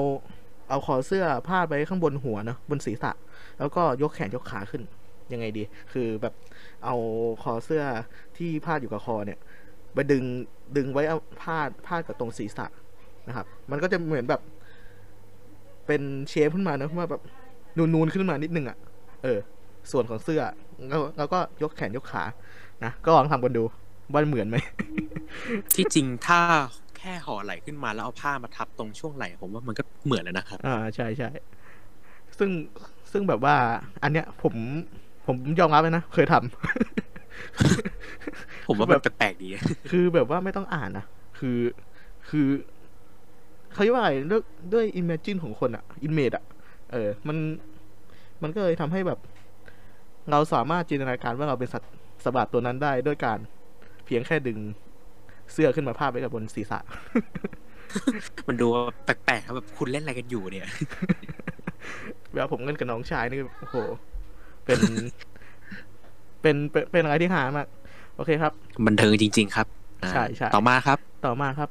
ความจริงแล้วเนี่ย ที่เขากล่าวกันว่าการแข่งขันทางอวกาศที่เกิดขึ้นในอดีตนะครับ เป็นความผิดพลาดที่ส่งผลกระทบต่อความต่อเนื่องโดยรวมของจักรวาลนะครับ ที่โลกของดินแดนแห่งแสงเนี่ย เขาอ้างว่าอุลตร้าแมนเกิดขึ้นในทศวรรษที่ 1960 นะครับ แต่แม่งไปขัดกันเดียวเรื่องว่ะ เออขัดจริงครับ ช่วงปีมันคนละเรื่องกันเลย ใช่ใช่นะครับ ก็มันจะมีความเชื่อมโยงกับข้อก่อนหน้าที่เรากล่าวไปเนาะนะครับ ใช่ครับผม ต่อมาครับจามิล่านะครับ ยังปรากฏตัวในการแสดงเชิงพาณิชย์นะครับ ในปี 2014 นะครับ ซึ่งเขาได้กลายเป็นผู้สนับสนับสนุนนะครับ เสื้อผ้าก็ดูร้อนนะครับ มีต่างใหญ่มีด้วยต่างครับใหญ่ผม ผมไม่เคยเห็นเลยนะครับ นะครับ ก็แบบ อ่า เป็นแบบค้าขายเนาะอ่าเป็นแบบส่งเสริมเชิงพาณิชย์ครับแบบใช่ค้าขายลวดลายของเจ้าจามิล่าครับ ลงบนเสื้อผ้านะครับ แล้วก็ข้อต่อมาครับ ในการแสดงบนเวทีนะครับ อย่างน้อยหนึ่งรายการนะครับลาก้อนได้ไล่เจเมล่าด้วยปืนฉีดน้ำครับ โอ้โหอย่าง dark เลย มันดูดักดักแปลกๆครับ ปืนฉีดน้ำไล่ยิงนะครับ นะครับแหมสงสารเจเมล่านะครับ ถ้าอยากจะทราบว่าลาลาก้อนคือตัวไหนเนาะก็คือมันเหมือนแบบมนุษย์เงือกเนาะเออ มันเหมือนแบบว่าเป็นมนุษย์โบราณที่อยู่ใต้น้ำครับ ตัวจะสีเขียวๆเขียวนะครับ อ่าใช่ แล้วก็ข้อสุดท้ายนะครับ ตามคำสัมภาษณ์ของคุณบินฟูยะนะครับ suit actor ของอุลตร้าแมนเนี่ย เขาได้ กล่าวว่าเจมิล่านะครับจะเป็นสัตว์ประหลาดตัวเดียวที่เขาจะไม่ต้องการจะสู้นะครับ ถือว่าคือ ถ้าได้สู้จริงๆ เนี่ย ตัวเนี้ยจะไม่สู้เลยนะโอเค ไม่สู้ครับผม ก็แค่เหมือนปล่อยให้เขาเป็นเรียกร้องครับ แต่ว่าที่ต้องต่อสู้เนี่ย เพราะว่าด้วยความที่การเรียกร้องนั้นมันเป็นการทำลายชีวิตผู้คนด้วยอุลตร้าแมนเลยจำเป็นต้องปกป้องผู้คนเป็นหลักนะครับใช่เลยจำเป็นต้องทำลายทิ้งโอ เคครับอ่าต่อมานะครับ ก็จะเป็นการปรากฏตัวนอกซีรีส์เดิมนะครับ เชิญครับคุณเมือง การปรากฏตัวนอกซีรีส์เดิมอะถือว่าปรากฏตัวหลายครั้งหลายคราวนะครับผมในเจ้าตัวจามิล่าเนี่ย ก็ไม่คิดว่าเป็นสัตว์ประหลาดที่ค่อนข้างจะถูกนำมาเปิดเผยในซีรีส์อุลตร้าแมนต่างๆนะครับผม ซึ่งที่จริงเนี่ย ที่เราพบเห็นกันจะมีอยู่ประมาณสามซีรีส์นะครับ ใช่ไหมครับคุณกอไผ่ใช่ใช่ครับ โดยซีรีส์แรกครับ เป็นกลุ่มหกพี่น้องอุลตร้าเนี่ยครับเป็นในช่วงอุลตร้าแมนทาโร่ครับในตอนที่ 25 เนี่ยจามิล่าเนี่ยได้ปรากฏตัวเป็นกองทัพสัตว์ประหลาดที่มีเอเลียนเอ็มเพอร์ส่งมาในภาพวาดมหาศึกสงครามอุลตร้าครับ ที่จะอยู่ใช่ในฉากเป็นภาพวาดการ์ตูนครับที่มีสัตว์ประหลาดหลายตัวเลย ใช่ใช่ทีเนี้ยเจ้าเอ็มเพอร์เนี่ยที่รู้จักกันดีอะเป็นสัตว์ประหลาดที่ค่อนข้างพละกำลังสูงใช่ไหมครับคุณกอไผ่เป็นเอเลี่ยนที่ ถือว่า ยังไงดี เป็นเป็น last boss เป็น last boss ในอุลตร้าแมนเบบิอุสเนาะใช่ครับผม ซึ่งซึ่งไอตัวนี้เนี่ย ก่อนก่อนหน้านี้เนี่ยก็ได้กล่าวถูกกล่าวในเท้าแหละแต่ว่ามาปรากฏปรากฏตัวจริงๆในเมบิอุสอืมนะครับ ตัวจะเป็นสีดำๆซึ่งแข็งแกร่งมาก คือตอนแข็งแกร่งครับตอนสู้นี่คือต้องใช้แบบพลังเอาเอาฮิคารายิมารวมร่างกับ อ่าเมบิอุสแล้วก็ต้องให้โซฟี่มาช่วยอีกโอ้โห โซฟี่ดันไปเข้าร่างร่างจำลองของหัวหน้าหน่วยด้วยนะครับ ผม ใช่ใช่เป็นเป็นเป็นร่างจำแลงของหัวหน้าหน่วยนะครับ ซึ่งเป็นการแปลงร่างแบบจริง ๆ จังๆครั้งแรกนะที่เราได้เห็นโซฟี่ใช้ท่าแบบขยายร่างแบบอุลตร้าแมนทั่วๆไปเนาะตอนนั้นถืว่าผมเป็นเรื่องที่น่าประหลาดใจมากที่ใช่โซฟี่ยอมใช้ร่างสถิตทั้งที่อุลตร้าแมนโซฟี่เนี่ยเขาไม่จำเป็นต้องใช้เลยก็ได้ ใช่ครับ คือแบบ ถือว่าเป็นเขาเรียกว่าอะไรอ่า fan service เนอะโหผมดูครั้งแรก ใช่ครับผมน้ำตาคลอเลยนะ ก็ถือว่าเป็นซีรีส์อุลตร้าแมนเรื่องหนึ่งที่ค่อนข้าง น่าจดจำทีเดียว เพราะใช่อุลตร้าแมนเมบิอุสเนี่ยเขาสร้างสร้างขึ้นด้วยการครบรอบ 40 ปีของอุลตร้าแมนใช่ไหมครับ ครับ ประมาณนะครับ ซึ่งอ่าตัวเมบิอุสนะครับ จะเป็นไทม์ไลน์ของ จะอยู่ในไทม์ไลน์เดียวกับอุลตร้าแมนแปดตัว แรกนะครับก็คืออ่าซีรีส์อุลตร้าแมนอุลตร้าเซเว่นการกลับมาของอุลตร้าแมนอุลตร้าแมนเอสอุลตร้าแมนทาโร่แล้วก็เลโอสุดท้ายคือ 80 เนอะนะครับ ใช่ครับผม โอเคครับ ในซีรีส์ต่อมาจะไม่ว่าปรากฏตัวยังไงครับจามิล่าเนี่ยได้ปรากฏตัวในซีรีส์อุลตร้าแมนพาวเวอร์นะอุลตร้าแมนพาวเวอร์เนี่ยที่เรารู้จักกันดีเขาจะเป็นอุลตร้าแมนตาสีฟ้านะครับ ครับ ใช่ถ้าเป็นอุลตร้าแมนที่เขาได้รับการนำไปต่อยอดของในมุมฝั่งตะวันตกใช่ไหมครับ คุณกอภัยใช่ครับ มันคือการรีเมคเนาะให้แบบเป็นมี remake production ที่มันมันฮอลลีวูดหน่อยอะอืม ก็คืออุลตร้าแมนเนี่ยจะมีค่อนเขาจะมีสรีระค่อนข้างแข็งแรงขึ้นกว่าเดิมครับใช่ครับสังเกตได้จากกล้ามเนื้อบึกบึนแล้วก็จะมีครีบครีบแหลมๆเนี่ยจะอยู่ช่วง ลำแขนนะครับ ใช่ใช่อ่าเจ้าส่วนสัตว์ประหลาดเนี่ยจะไม่ต่างจากพวกซีรีส์อุลตร้าแมนเลยแค่เขาจะปรับให้ดูมันออกทางฮอลลีวูดตะวันตกดูแบบล้ำสมัยขึ้นกว่าเดิมอ่าใช่ ซึ่งตัวเนื้อเรื่องก็จะทำนองเดิมนะครับ ก็คือถูกทอดทิ้งเหมือนเดิม แล้วก็กลายร่างกายเป็นจามิล่าอย่างที่เราเห็นกันในซีรีส์เนอะประมาณนี้ใช่ครับ เพราะว่ามันเป็นการรีเมคจากต้นฉบับนะครับหลายตอน โดยพาวเวอร์เนี่ย คือเอาง่ายๆครับว่ายังยังยึดหลักโครงเดิมของซีรีส์อุลตร้าแมนในปี 1966 ไว้อยู่ ในหลายๆตอน โอเคครับ ต่อมาครับ ใช่ครับผม ต่อมานะครับ ก็คือ เอาจริงๆเนี่ยคือ ถ้าเราย้อนกลับไปดูในช่วงของอุลตร้าแมนพาวเวอร์ detail ของรูปร่างหน้าตาของเจ้าจามิล่าเนี่ยจะไม่เหมือนกับจามิล่าในซีรีส์อุลตร้าแมนดั้งเดิมนะครับ อ่าใช่ใช่คือร่างกายเขาจะดูเหมือนค่อนข้างออกแนว robot robot หน้าตาเขาจะเป็นแบบเหมือนแผงขีดๆเป็นหุ่นยนต์เลยอะครับ แต่รูปร่างเขามันยังดูแบบเป็นเขาโครงเดิมที่เหมือนห่อไหล่ใช่ไหมครับอ่าครับ เหมือนเขาเรียกว่าอะไรโครงสร้างร่างกายแบบ biomechanic นะครับ ซึ่งใช่ครับมันเป็นการผสมผสานระหว่างร่างกาย คนที่กลายเป็นสัตว์ประหลาดกับชิ้นส่วนของออกแนว robot เนาะอ่าใช่ใช่ก็ทำนองเดียวกับเอียงเลียน ในหนังฮอลลีวูดอะที่ว่ามันจะมีความเป็นชีวจักรกลนะเนาะใช่ครับผม แล้วก็จามิล่าเนี่ย ยังได้ปรากฏตัวในซีรีส์อุลตร้าแมนกิงกาครับซึ่งเป็นอุลตร้าแมนยุคใหม่ในช่วงยุคทศวรรษนี้เลยนะครับผมใช่ได้ปรากฏใช่ครับตัวในรูปร่าง Spark Doll ก็คือ เป็นคล้ายๆของเล่นโมเดลนะครับอ่าซึ่งใช่เป็น soft ในใช้เป็น soft ครับผมใช้ในการเพิ่มพลังของอุลตร้าแมนแล้วก็อาจจะเป็นการเรียกสัตว์ประหลาดในวิธียุคสมัยใหม่นะครับโดยการใช้สปาร์กดอนยิงเข้าไปตัวที่สัตว์ประหลาดเนาะใช่ครับก็ที่จริงยังมีการปรากฏตัวอีกนะครับ คุณกอไผ่ที่เราไม่คิดว่าเขาจะเกิดขึ้นมาเฮ้ยจริงปะเนี่ย จริงครับจริงครับ ยังมีอีกครับ โอเคโอเค ก็คือเอาเลยครับถ้าใครเล่นเกม Nintendo นะครับ อาจจะอ่าเคยซื้อเจ้าเกม Ultraman Nintendo มาเล่นเหมือนกันนะครับอือฮึไม่คิดครับเจ้าจามิล่าจะปรากฏตัวเหมือนกันนะครับ หน้าตาดูดาร์กกว่าเดิมนะครับ ตาเขาสีเหลืองว่าฟันจะแหลมคมเหมือนเดิม หน้าตาคล้ายๆ เหมือนกับสัตว์ประหลาดในซีรีส์อุลตราทิก้านะครับ ซึ่งอ่าฮะน่าจะชื่อว่าโกสอะไรอย่างใช่ไหมครับคุณกอไผ่อ่าน่าที่เขาจะใช่โผล่มาสองตอน อ่าครับ คล้ายๆแต่กันเนอะใช่แควกหน้าตาเหมือนกันเลยครับ แต่ชื่อ ที่ใช้เนี่ยไม่ได้ชื่อจามิล่าจะชื่อโกลูมิลานะครับมชื่อเปลี่ยนไปก็รู้แล้วก็นอกจากนี้ครับเขาจะโผล่มา ในเกมเช่นเดียวกันครับผม เป็นเกมเหมือนเกมบอยอ่าอ่าฮะ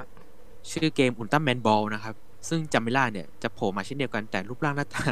มันดูแบบน่ารักมากนะครับ ตัวเหมือนแบบ เหมือนเกม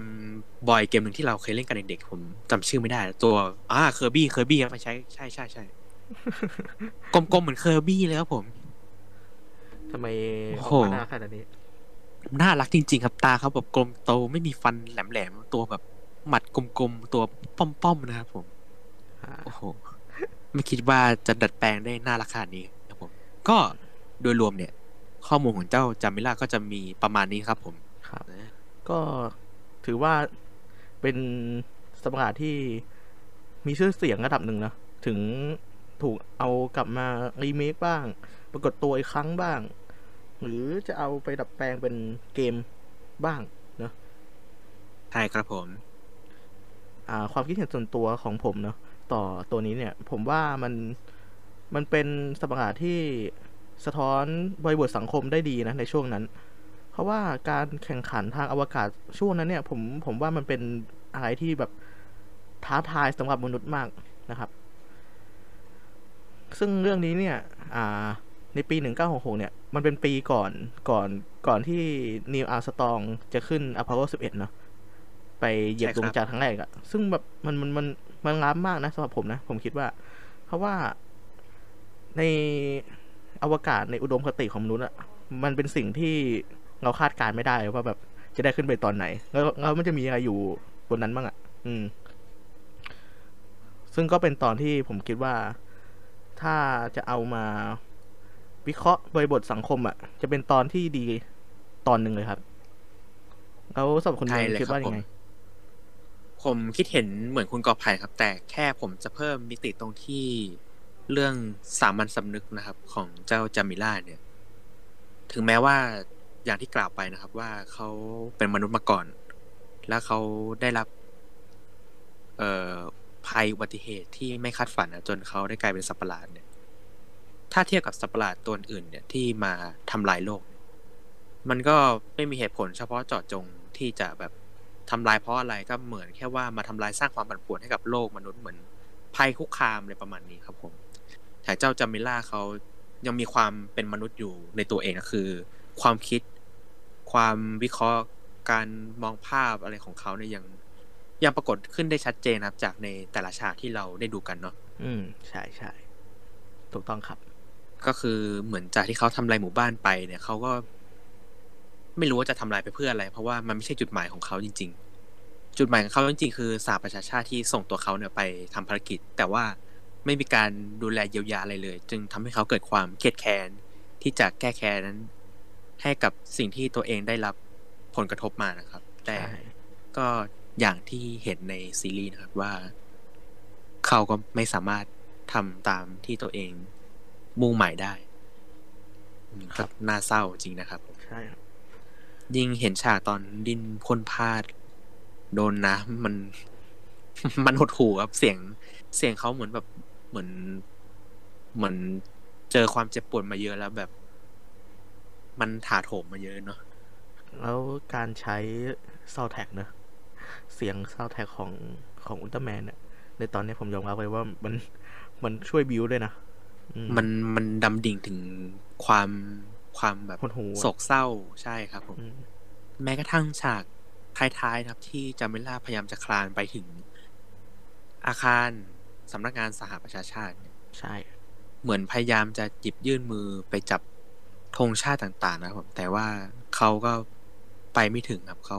หมดแรงแล้วก็ สิ้นใจไปเสียชีวิตอยู่หน้าอาคารสหประชาสหประชาชาติครับผมใช่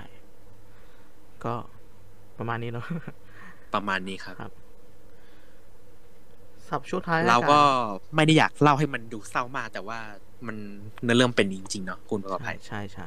ครับ คุณกอไผ่จะฝากอะไรไหมครับผมสำหรับอีพีนี้อ๋อนะครับ ก็สับอีพีนี้นะครับ ก็เป็นอีกอีพีหนึ่งเนาะที่พวกเรา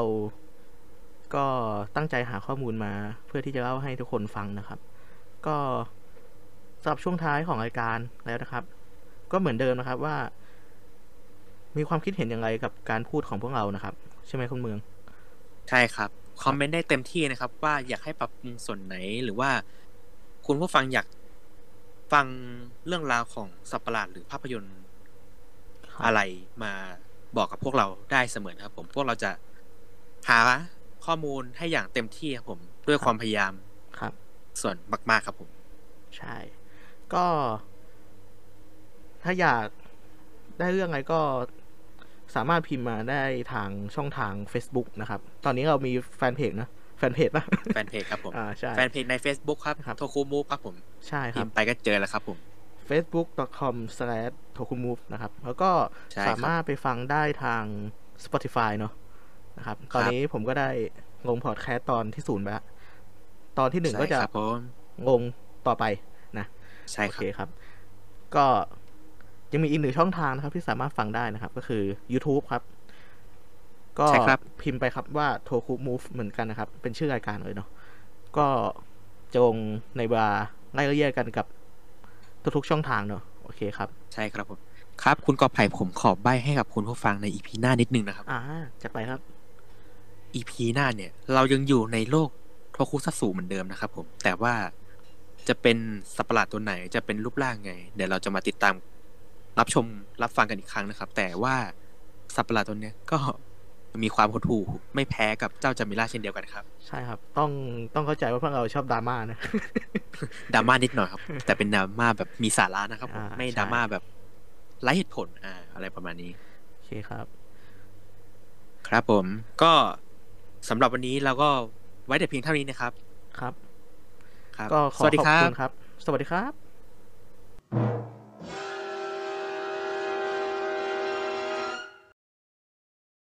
ชอบดูภาพยนตร์ ชอบดูโทคุซัตสึแล้วคุณกำลังหาพอดแคสต์ฟัง คุณมาถูกที่แล้วครับ เพราะคุณอยู่กับผม ไผ่ และเมือง ในรายการ ในรายการโทโอคุมูฟ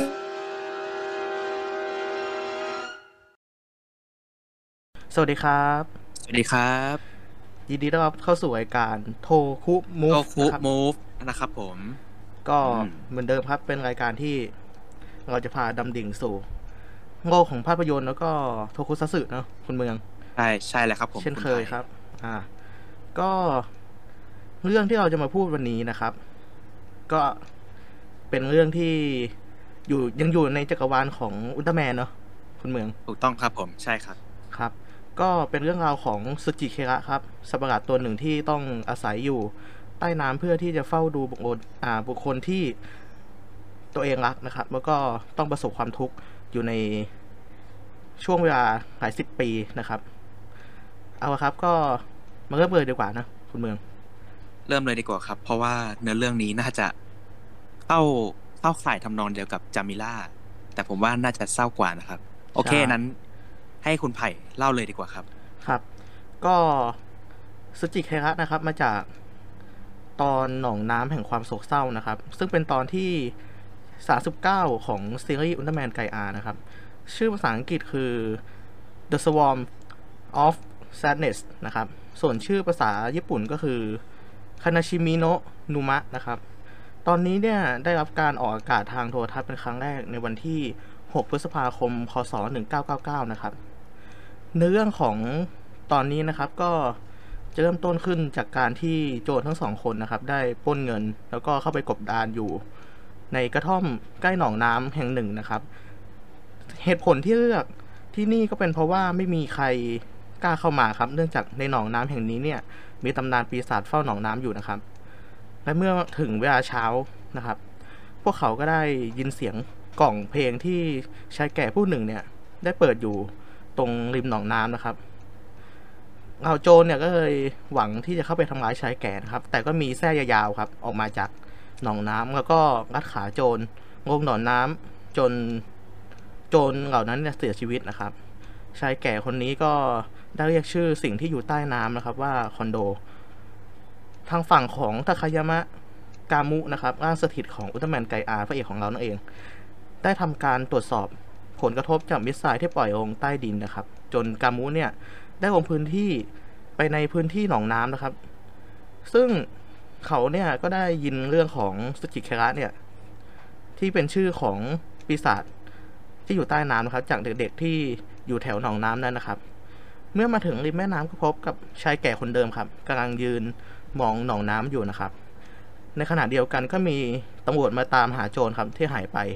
จนได้พบกับเงินนะครับ ที่เราอยู่กลางหนองน้ำพวกพวกที่เป็นตำรวจเนี่ยนะครับ ก็เลยจะนำชายแก่คนนี้เนี่ยไปสืบสวนนะครับ สอบสวน แต่ว่าก็มีแส้ยาวๆครับ ปรากฏออกมาเช่นเคยนะครับ แล้วก็โผล่มารัดขาตำรวจลงน้ำครับ แต่ว่ากามุเนี่ยเข้าช่วยเหลือไว้ได้ทันนะครับชายแก่คนนี้เนี่ยได้เปิดกล่องเพลงอีกครั้งหนึ่งแล้วก็ขอให้สิ่งที่อยู่ใต้น้ำนั้นเนี่ย เห็นแก่ชายแก่คนนี้ด้วยนะครับ และเอ่ย ชื่อมันว่าคอนโดอีกครั้งครับ จนสิ่งที่อยู่ใต้น้ำเนี่ยได้สงบลงนะครับ อีกครั้งชายแก่คนนี้เนี่ยเขาชื่อว่าฮิราโนะครับ ต่อมานะครับหน่วยซิกนะครับ ตัวย่อ XIG นะครับอ่าชื่อเต็มของหน่วยนี้ก็คือ Expanded Interceptive Guardians นะครับ ก็ได้ลงมาตรวจสอบพื้นที่พอดีนะครับ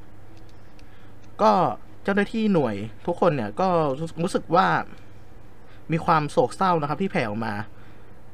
จากใต้หนองน้ำนี้ครับ พวกเขารู้สึกกันอย่างนั้นนะครับ ว่าแบบเหมือนมันมันกำลังถ่ายทอดบางอย่างออกมา แล้วทางหน่วยเนี่ยก็ได้พบกับกามุครับ กามุจึงขอแยกตัวออกมาคุยกับฮิราโนะนะครับ แล้วก็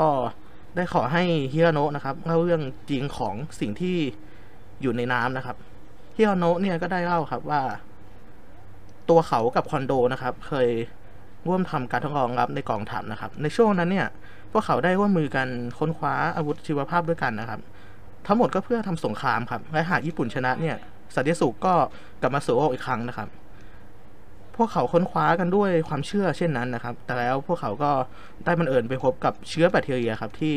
สามารถเปลี่ยนสภาพมนุษย์ ให้กลายเป็นอาวุธชีวภาพได้ขึ้นมานะครับ คอนโดเนี่ยคัดค้านไม่ให้ใช้สิ่งนี้อย่างเป็นเอาตายนะครับ สิ่งนั้นเนี่ยสามารถ เพิ่มพลังให้กับทหารนะครับ แต่ว่าก็ต้องแลกมาด้วยรูปร่างที่เปลี่ยนไปแล้วก็สติปัญญาที่เสียไปนะครับ แต่ว่ากับมีคำสั่งนะครับ จากเบื้องบนนะครับว่าให้ทำการทดลองต่อไปครับและแล้วคอนโดก็คัดค้านการทดลอง นี้นะครับก็ถูกจับตัวไปเป็นตัวทดลองครับ ของการทดลองใช้จริงของอาวุธตัวนี้นะครับ เบื้องบนอ้างว่าทำเช่นนี้เพื่อรักษาไว้ซึ่งความสามัคคีในชาติครับ แล้วก็ประสิทธิภาพของยุทธวิธีนะครับ แต่ฮิราโนะเนี่ยก็ไม่สามารถช่วยคอนโดไว้ได้ครับ คอนโดที่กลายร่างไปแล้วเนี่ยก็ได้ฆ่าทุกคนนะครับ แล้วก็ทำลายทุกสิ่งทุกอย่างที่อยู่ในบริเวณนั้นครับ ยกเว้นฮิราโนะเนาะ แล้วก็หนีลงหนองน้ำแห่งนี้ครับ ตอนนั้นเนี่ยคอนโดมีลูกสาวอยู่หนึ่งคนครับ ชื่อจิเอะครับ ส่วนภรรยาด่วนจากไปด้วยโรคร้ายก่อนวันควรนะครับ จิเอจึงเป็นทุกสิ่งทุกอย่างครับสำหรับคอนโด คอนโดที่ร่างกายเปลี่ยนไปอย่างอัปลักษณ์นะครับ จึงได้เฝ้าดูลูกสาวเติบโตอยู่ห่างๆนะครับ ใต้หนองน้ำซึ่งเป็นสิ่งที่สร้างความสุขให้แก่เขา แต่ก็เกิดเรื่องที่เลวร้ายเกิดขึ้นนะครับ ก็คือจิเอะกับต้องเสียชีวิตจากการโจมตีทางอากาศนะครับ กล่องเพลงจะเป็นสิ่งเดียวครับที่เหลือไว้ให้คอนโดได้ระลึกถึงจิเอะนะครับ คอนโดที่กลายเป็นตัวประหลาดไปแล้วนะครับ ก็ไม่ว่าจะใช้วิธีไหนก็ไม่มีทางตายครับฮิฮาโนะจึงตัดสินใจครับเฝ้าดูคอนโดจนกว่าตัวเขาจะตาย และได้สร้างเรื่องสึจิเคระปีศาจแห่งหนองน้ำนะครับ ขึ้นมาเพื่อไม่ให้ใครเข้าใกล้คอนโดครับคอนโดที่ได้ดูดซับสารพิษไว้ในตัวนะครับ แล้วก็ได้ขยายร่างให้ใหญ่กว่าเดิมครับ ก็ได้โผล่ขึ้นมาจากหนองน้ำครับ ออกมาอาวาสบนบกครับ เจ้าหน้าที่ของหน่วยซิกนะครับ ก็ จะทำการโจมตีด้วยปืน แต่ว่าฮิราโนะก็ได้ห้ามไม่ให้เจ้าหน้าที่ยิงนะครับ สถานการณ์อยู่ในขั้นย่ำแย่ครับ กามูจึงแยกตัวออกมาแปลงร่างเป็นอุลตร้าแมนไกอานะครับ เข้าต่อสู้กับคอนโด หรือสุจิเคระนะครับ แต่ก็ไม่สามารถหยุดความคุ้มคลั่งของเขาได้นะครับ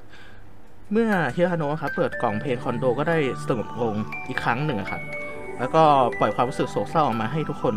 ได้รู้สึกถึงมันนะครับ แต่ด้วยผลของมิสไซล์ที่ปล่อยลงใต้ดินนะครับ จึงทำให้คอนโด คุ้มคลั่งครับ แล้วก็เกิดอาการคุ้มคลั่งที่หนักกว่าเดิมด้วยนะ แล้วก็จะทำร้ายฮิราโนะด้วยนะครับ ก็ถือว่าไม่สามารถควบคุมตัวเองได้อุลตร้าแมนไกอาที่ถูกโจมตีเข้าใส่หลายครั้งด้วยแส้เนี่ย ก็ต้องปาลำแสงครับ สกัดการเคลื่อนไหวของคอนโดไว้นะครับ ท้ายที่สุดนะครับอุลตร้าแมนไกอาได้เปลี่ยนร่างเป็นอุลตร้าแมนไกอา Supreme Version นะครับ แล้วก็ใช้ท่าไกอา Healing ซึ่งเป็นท่าปล่อยลำแสงสีรุ้งนะครับทำทำให้สมการเนี่ยสงบลงชั่วขณะนะครับ ใส่คอนโดหรือสุจิเคระนะครับสุจิเคระที่ได้สติกลับมาเป็นคอนโดอีกครั้งนะครับ ก็ได้ขอบคุณอุลตร้าแมนไกอานะครับแล้วก็ขอบใจฮิราโนะนะครับที่ทำให้หัวใจของเขาเนี่ยไม่ถูกกลืนกินไปจนหมดนะครับคอนโดดีใจที่ตนสามารถไปสู่สุคติได้อีกครั้งนะครับ แล้วก็ ไม่มีอะไรที่ต้องค้างคาใจนะครับสำหรับการไปสู่สุคติครั้งนี้นะครับและได้สายหายไปครับ เรื่องราวของตอนนี้ครับก็จบลงด้วยคำเก่าของกามุ แล้วก็ฮิราโนะว่าตราบใดที่มนุษย์ยังไม่อภัยให้มนุษย์ด้วยกันนะครับ สงครามก็จะไม่มีวันจบลงครับ เรื่องราวก็จะมีเพียงเท่านี้ครับผมสำหรับตอนนี้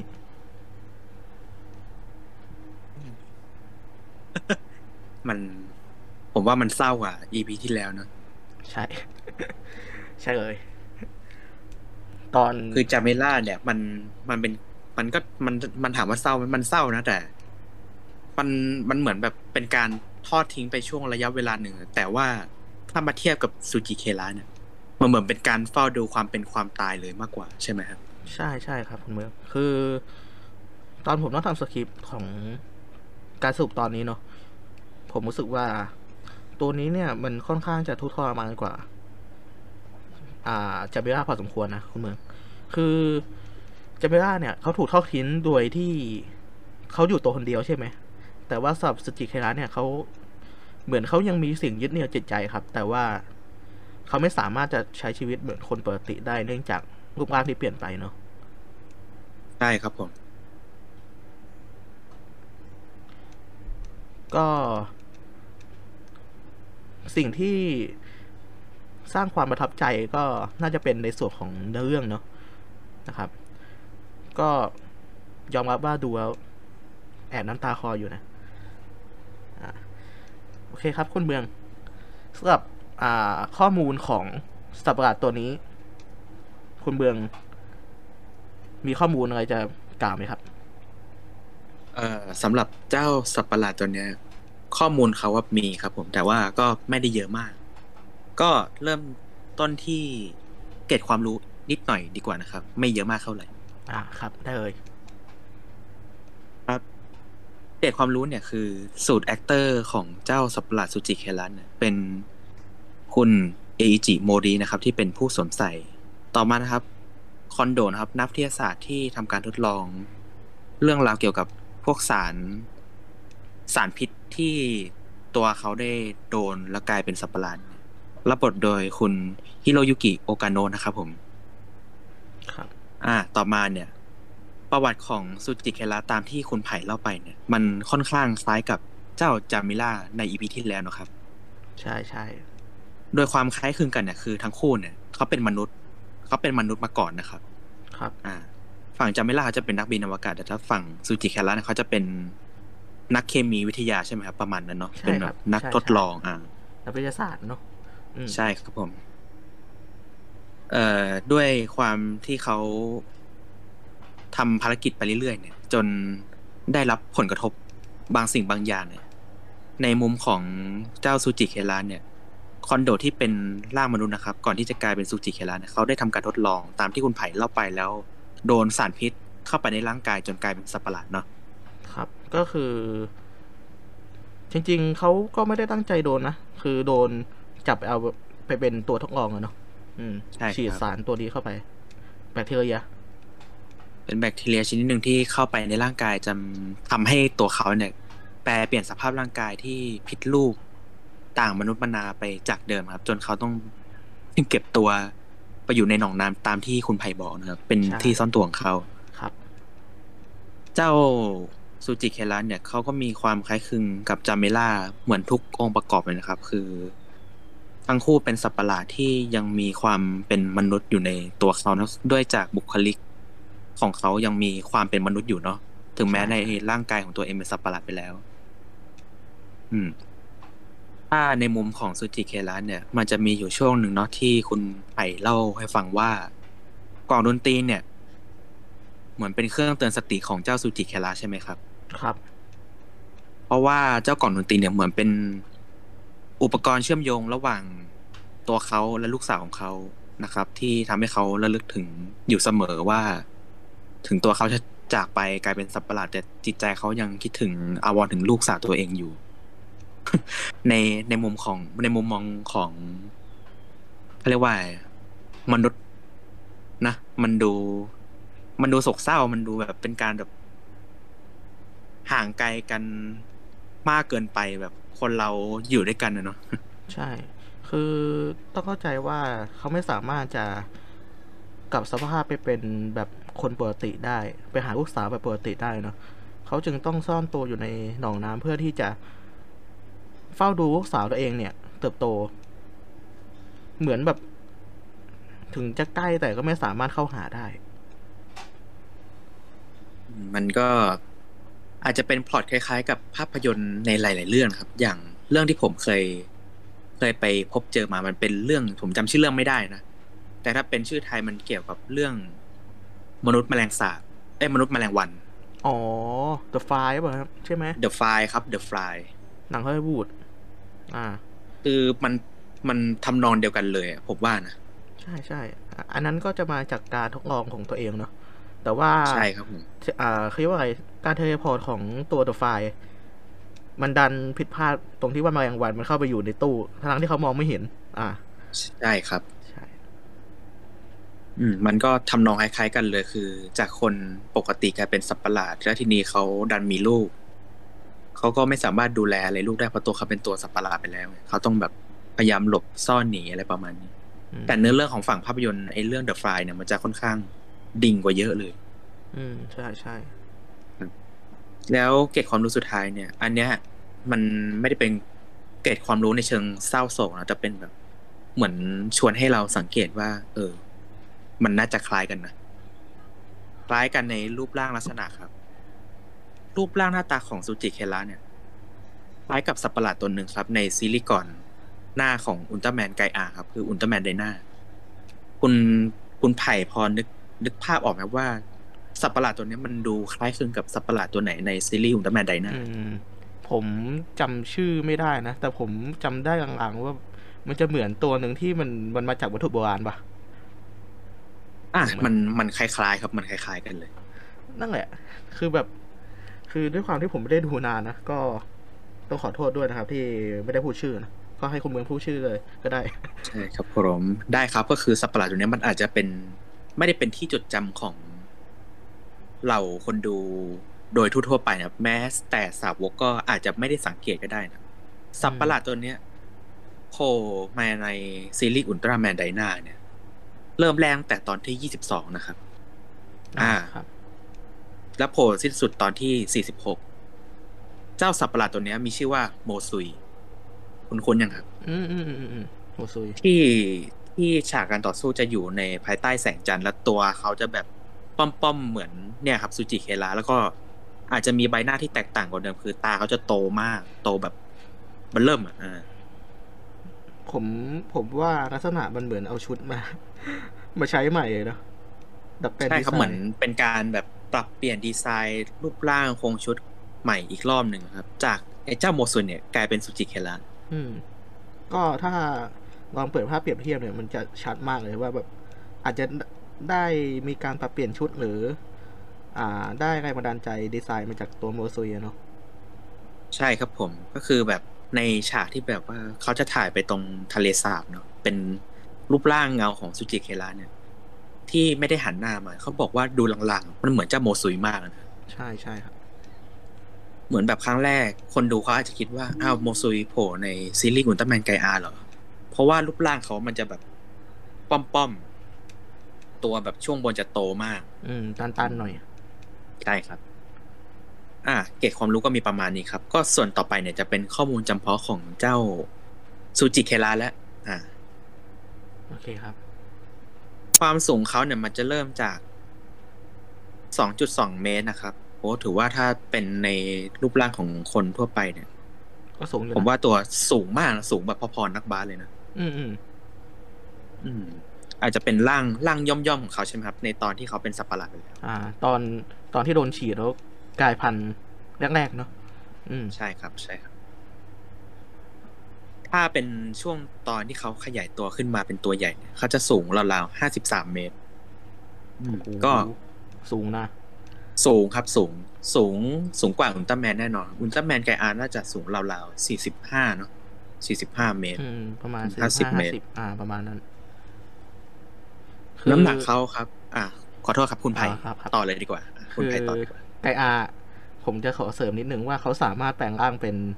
ขนาดไหนก็ได้นะ ตามความต้องการของเขา เพราะว่าเป็นอุลตร้าแมนที่กำเนิดมาจากโลกเนาะอืม ใช่ครับ เป็นอุลตร้าแมนแห่งผืนปฏิพี ก็เราจะได้ชื่เห็อนใช่ใช่ใช่ชื่อ ชื่อเนี่ยมาจาก อ่า พระแม่ไกอาปะใช่ไหมเออถ้าแปลเป็นไทยเนี่ยคือ พระแม่ธรณีครับ ใช่ใช่ก็ เราจะสังเกตได้จากซีรีส์นี้คือไกอาจะสู้กับอากูในร่างคนบ่อยอยู่ แปลงร่างเป็นร่างแบบความสูงระดับมนุษย์ทั่วทั่วไปอะครับ อืม ประมาณนี้ครับ ต่อครับคุณเมย์ครับ ครับผม ต่อมาเป็นน้ำหนักเขานะครับ น้ำหนักของเขาในร่างที่สูง 2.2 เมตรเนี่ย น้ำหนักอยู่อยู่ที่ 440 กิโลกรัม อ้วนครับอ้วนมากอ้วนอ้วนถ้าเป็นแบบในมุมมนุษย์เนี่ยอ้วนอ้วนมากๆครับอ้วนจนแบบไม่น่าเดินได้อะพอมาถึงช่วงที่เขากลายร่างเป็นสัตว์ประหลาดเยอะนะน้ำหนักเขาหนักถึง48,000ตันนะครับโอ้โหโอ้ไม่แปลกใจครับว่าทำไมอุลตร้าแมนไกอาถึงต้องกลายร่างเป็นซูพีมไทป์นะครับ เพราะว่าอาจในฉากเนี่ยมันอาจจะไม่มีการยกตัวของเจ้าซูจิแคระเท่าไหร่ แต่ว่าถ้ามีฉากการยกตัวหรือเคลื่อง คว้างไปนะครับ ผมว่าหนักมากนะที่หนักหนักอุลตร้าแมนไกอาจจะเป็นแค่ร่างธรรมดาในการต่อสู้ เขาจึงต้องกลายเป็นร่างซูพีม เพราะว่าต้องใช้พละกำลังที่เยอะกว่าเดิม บุกเบิลนะฮะ แต่ก็แน่นอนครับคือเวลา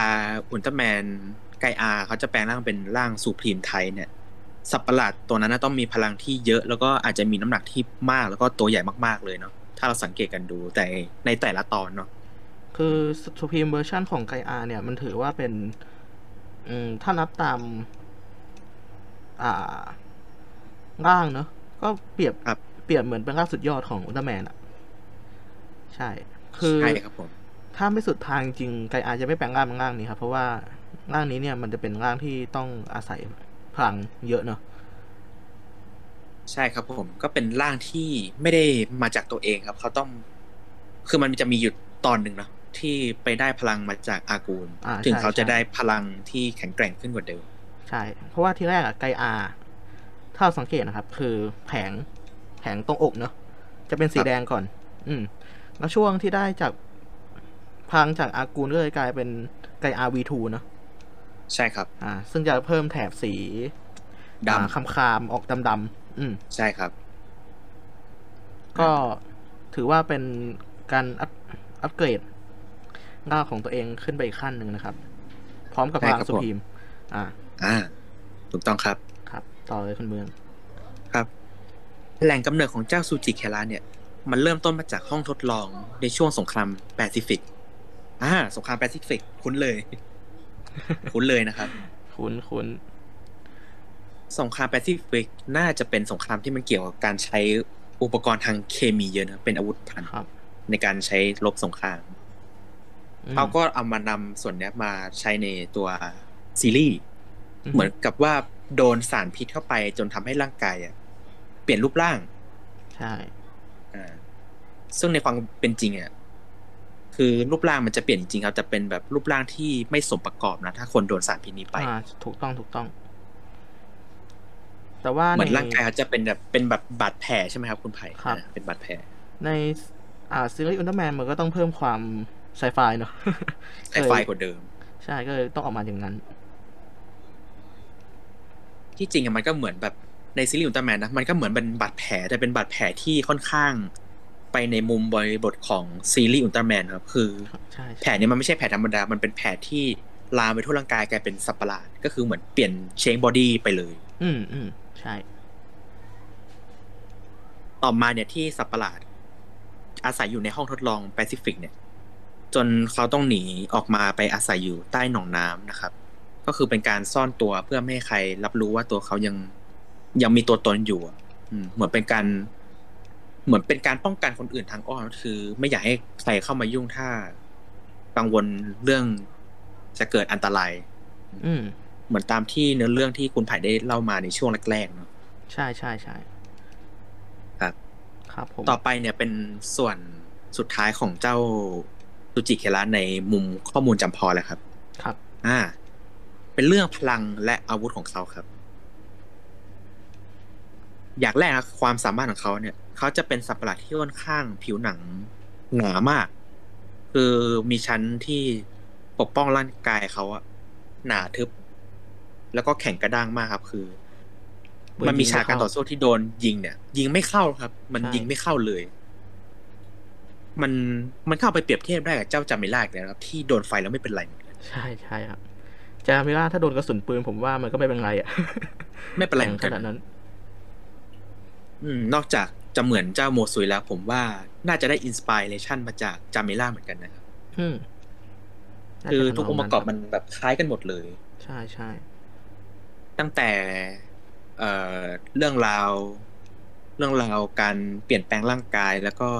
จนมาถึงเรื่องเนี้ย ที่ร่างกายเขาเหมือนแบบแข็งแรงกว่าเดิมอืมส่วนพลังต่อมาครับ คือซูจิแคลนเขาจะเป็นสัตว์ประหลาดที่ชำนาญการในการว่ายน้ำก็คือเหมือนซ่อนตัวปรับอาศัยอยู่ตามสภาพแวดล้อมได้ ทุกที่ทุกเวลาเลยอ่าอืมก็คือเหมือนเขาเก็บตัวไปในหนองน้ำนั้นน่ะ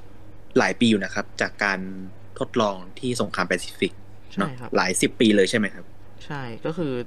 เขาหนีออกไปตั้งแต่เขายังหนุ่มๆเลยเนอะจนใช่แบบครับเพื่อนเพื่อนเขาอะฮิราโนะเนี่ยก็ชาลงด้วยตามสภาพวัยเนอะใช่ครับผม คือมันเป็นสัตว์ประหลาดที่ไม่ได้เกิดขึ้นชั่วขณะเหมือนในตอนตอนอื่นนะครับ อ่าอะไรประมาณเนี้ยแบบสัตว์ประหลาดเข้ามา เข้ามาในโลกนะครับอะไรประมาณเนี้ยอ่าแบบสัตว์ประหลาด อยู่ๆก็กลายร่างขึ้นมาเนี่ย แต่นี่ไม่ใช่คือเขาเป็นมาก่อนแล้วอืมเก็บตัวมานานจนแบบถึงเวลาแล้วที่เขาต้องปรากฏกายให้ทุกสายตาได้เห็นกัน ใช่โอเคครับ อ่า ทีนี้ต่อไปนะครับเป็น ถือว่าเป็นอาวุธหลักของเจ้าซูจิเคระเลยนะครับ คือที่คุณกอไผ่ได้รับไปคือตัวแส้เนี่ย อ่า มันจะอยู่ตามตัวเขาหมดเลยฮะที่เหมือนแบบคล้ายๆเป็นหนามเนี่ยแต่ว่าจะ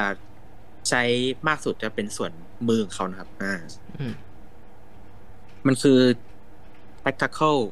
cross นะครับ มันคือ มันคือกรงเล็บหนวดอะเออ มันคือกรงเล็บหนวด มันเหมือนเป็นการผสมผสานแบบเล็บเล็บของพวกสัตว์ลายผสมกับหนวดของหมึกเนี่ยอ๋อจนมันทำให้ประสิทธิภาพในการต่อสู้ของเจ้าซูจิเคระเนี่ย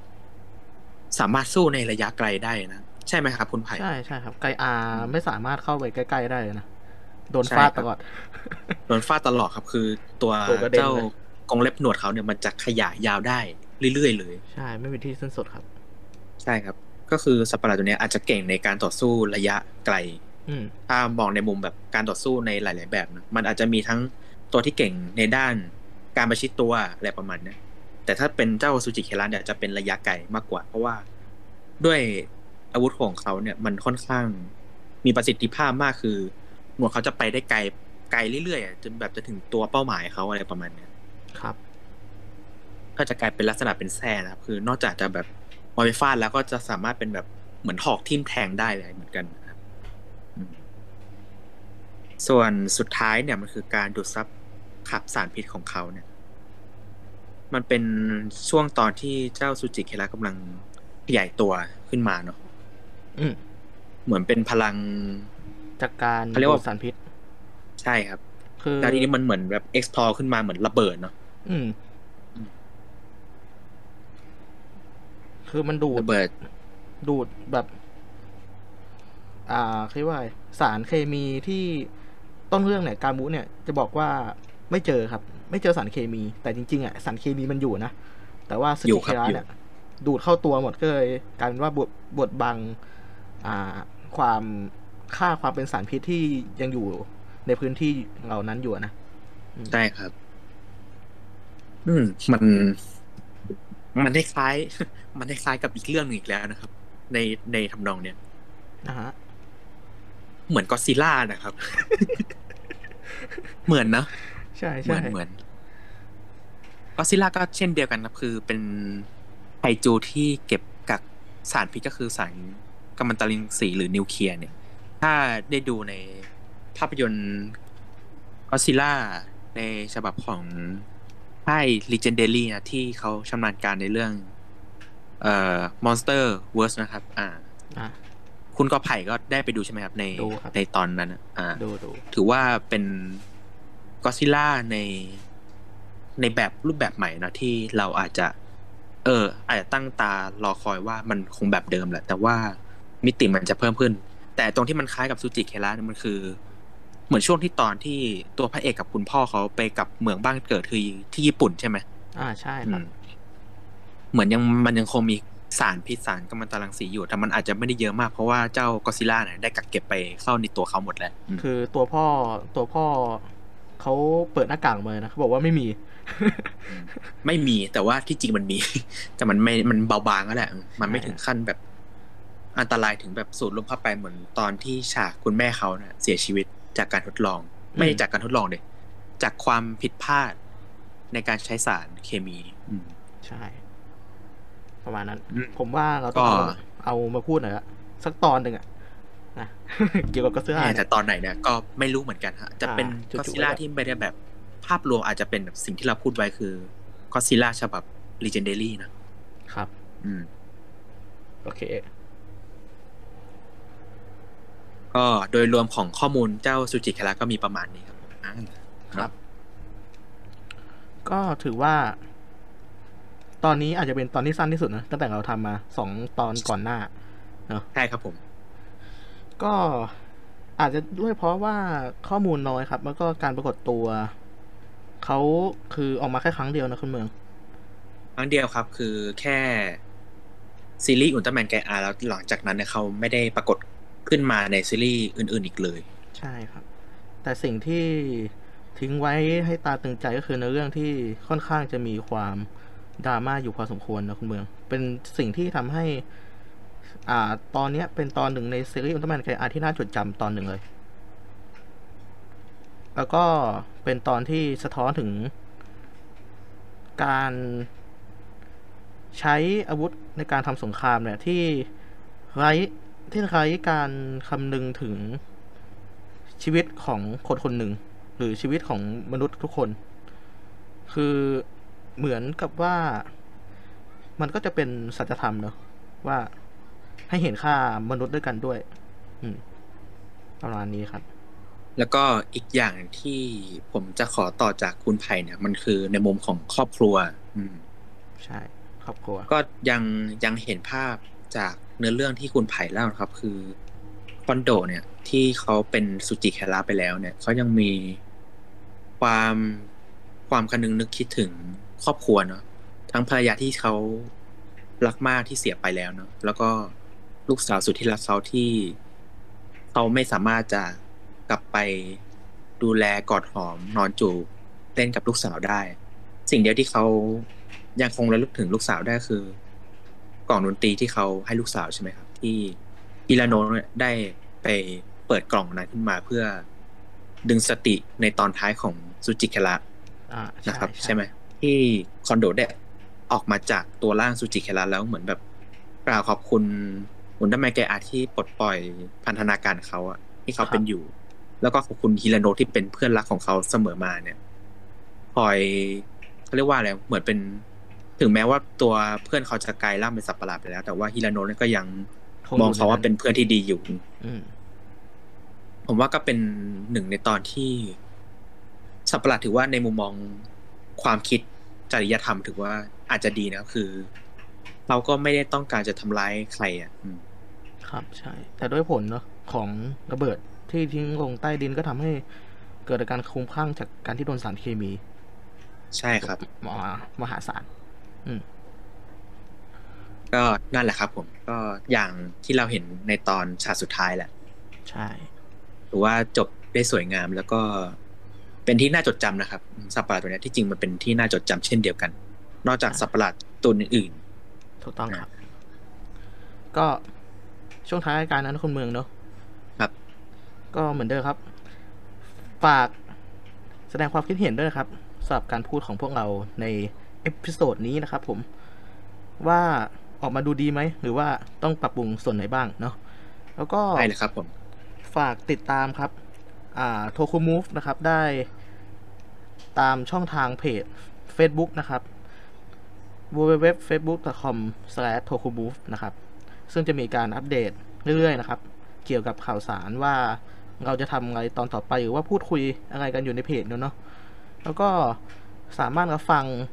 t o k o Move นะครับ ได้ทางช่องทาง Spotify นะครับ ทุกวันพุธเวลา 19 ในกาตรงนะครับผม ส่วนใน YouTube นะครับ ก็จะเป็นการออกอากาศนะครับ สดเหมือนไลฟ์สดอะเนาะใช่คเวรับลา 19นาฬิกาตรงเช่นกันครับ ทางช่องทางโทคุปมูฟนะครับ ใน YouTube Channel เนาะโอเค ใช่ครับผม ครับ ก็ มีอะไรก็บอกกล่าวพวกเราได้พูดคุยกันได้ครับผมเปรียบเสมือนพวกเราเป็นเพื่อนกันนะอ่าอ่า พูดคุยได้ปกติเลยไม่ต้องมาเกร็งๆหรือว่าอาจจะไม่ต้องแบบพิมพ์มาแบบสวยหรูเพราะมากอะไรประมาณนี้แบบเป็นกันเองจะดีกว่า ผม เพราะว่ามันจะทำให้เราคุยกันง่ายขึ้นเนาะอืมใช่ครับครับ โอเคครับ ก็สำหรับ episode นี้นะครับ ก็อาจจะเป็น episode สุดท้ายไหมของ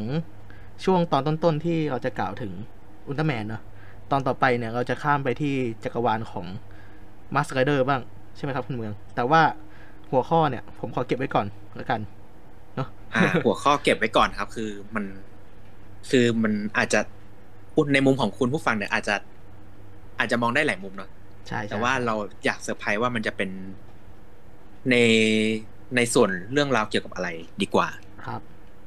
ส่วนเรื่องของไอจูเซจินอะไรพวกเนี้ย คือมันยังไม่ได้จบนะครับ แต่แค่เหมือนเราเป็นพักช่วงไปดีกว่า อืมอืมใช่ใช่อ่า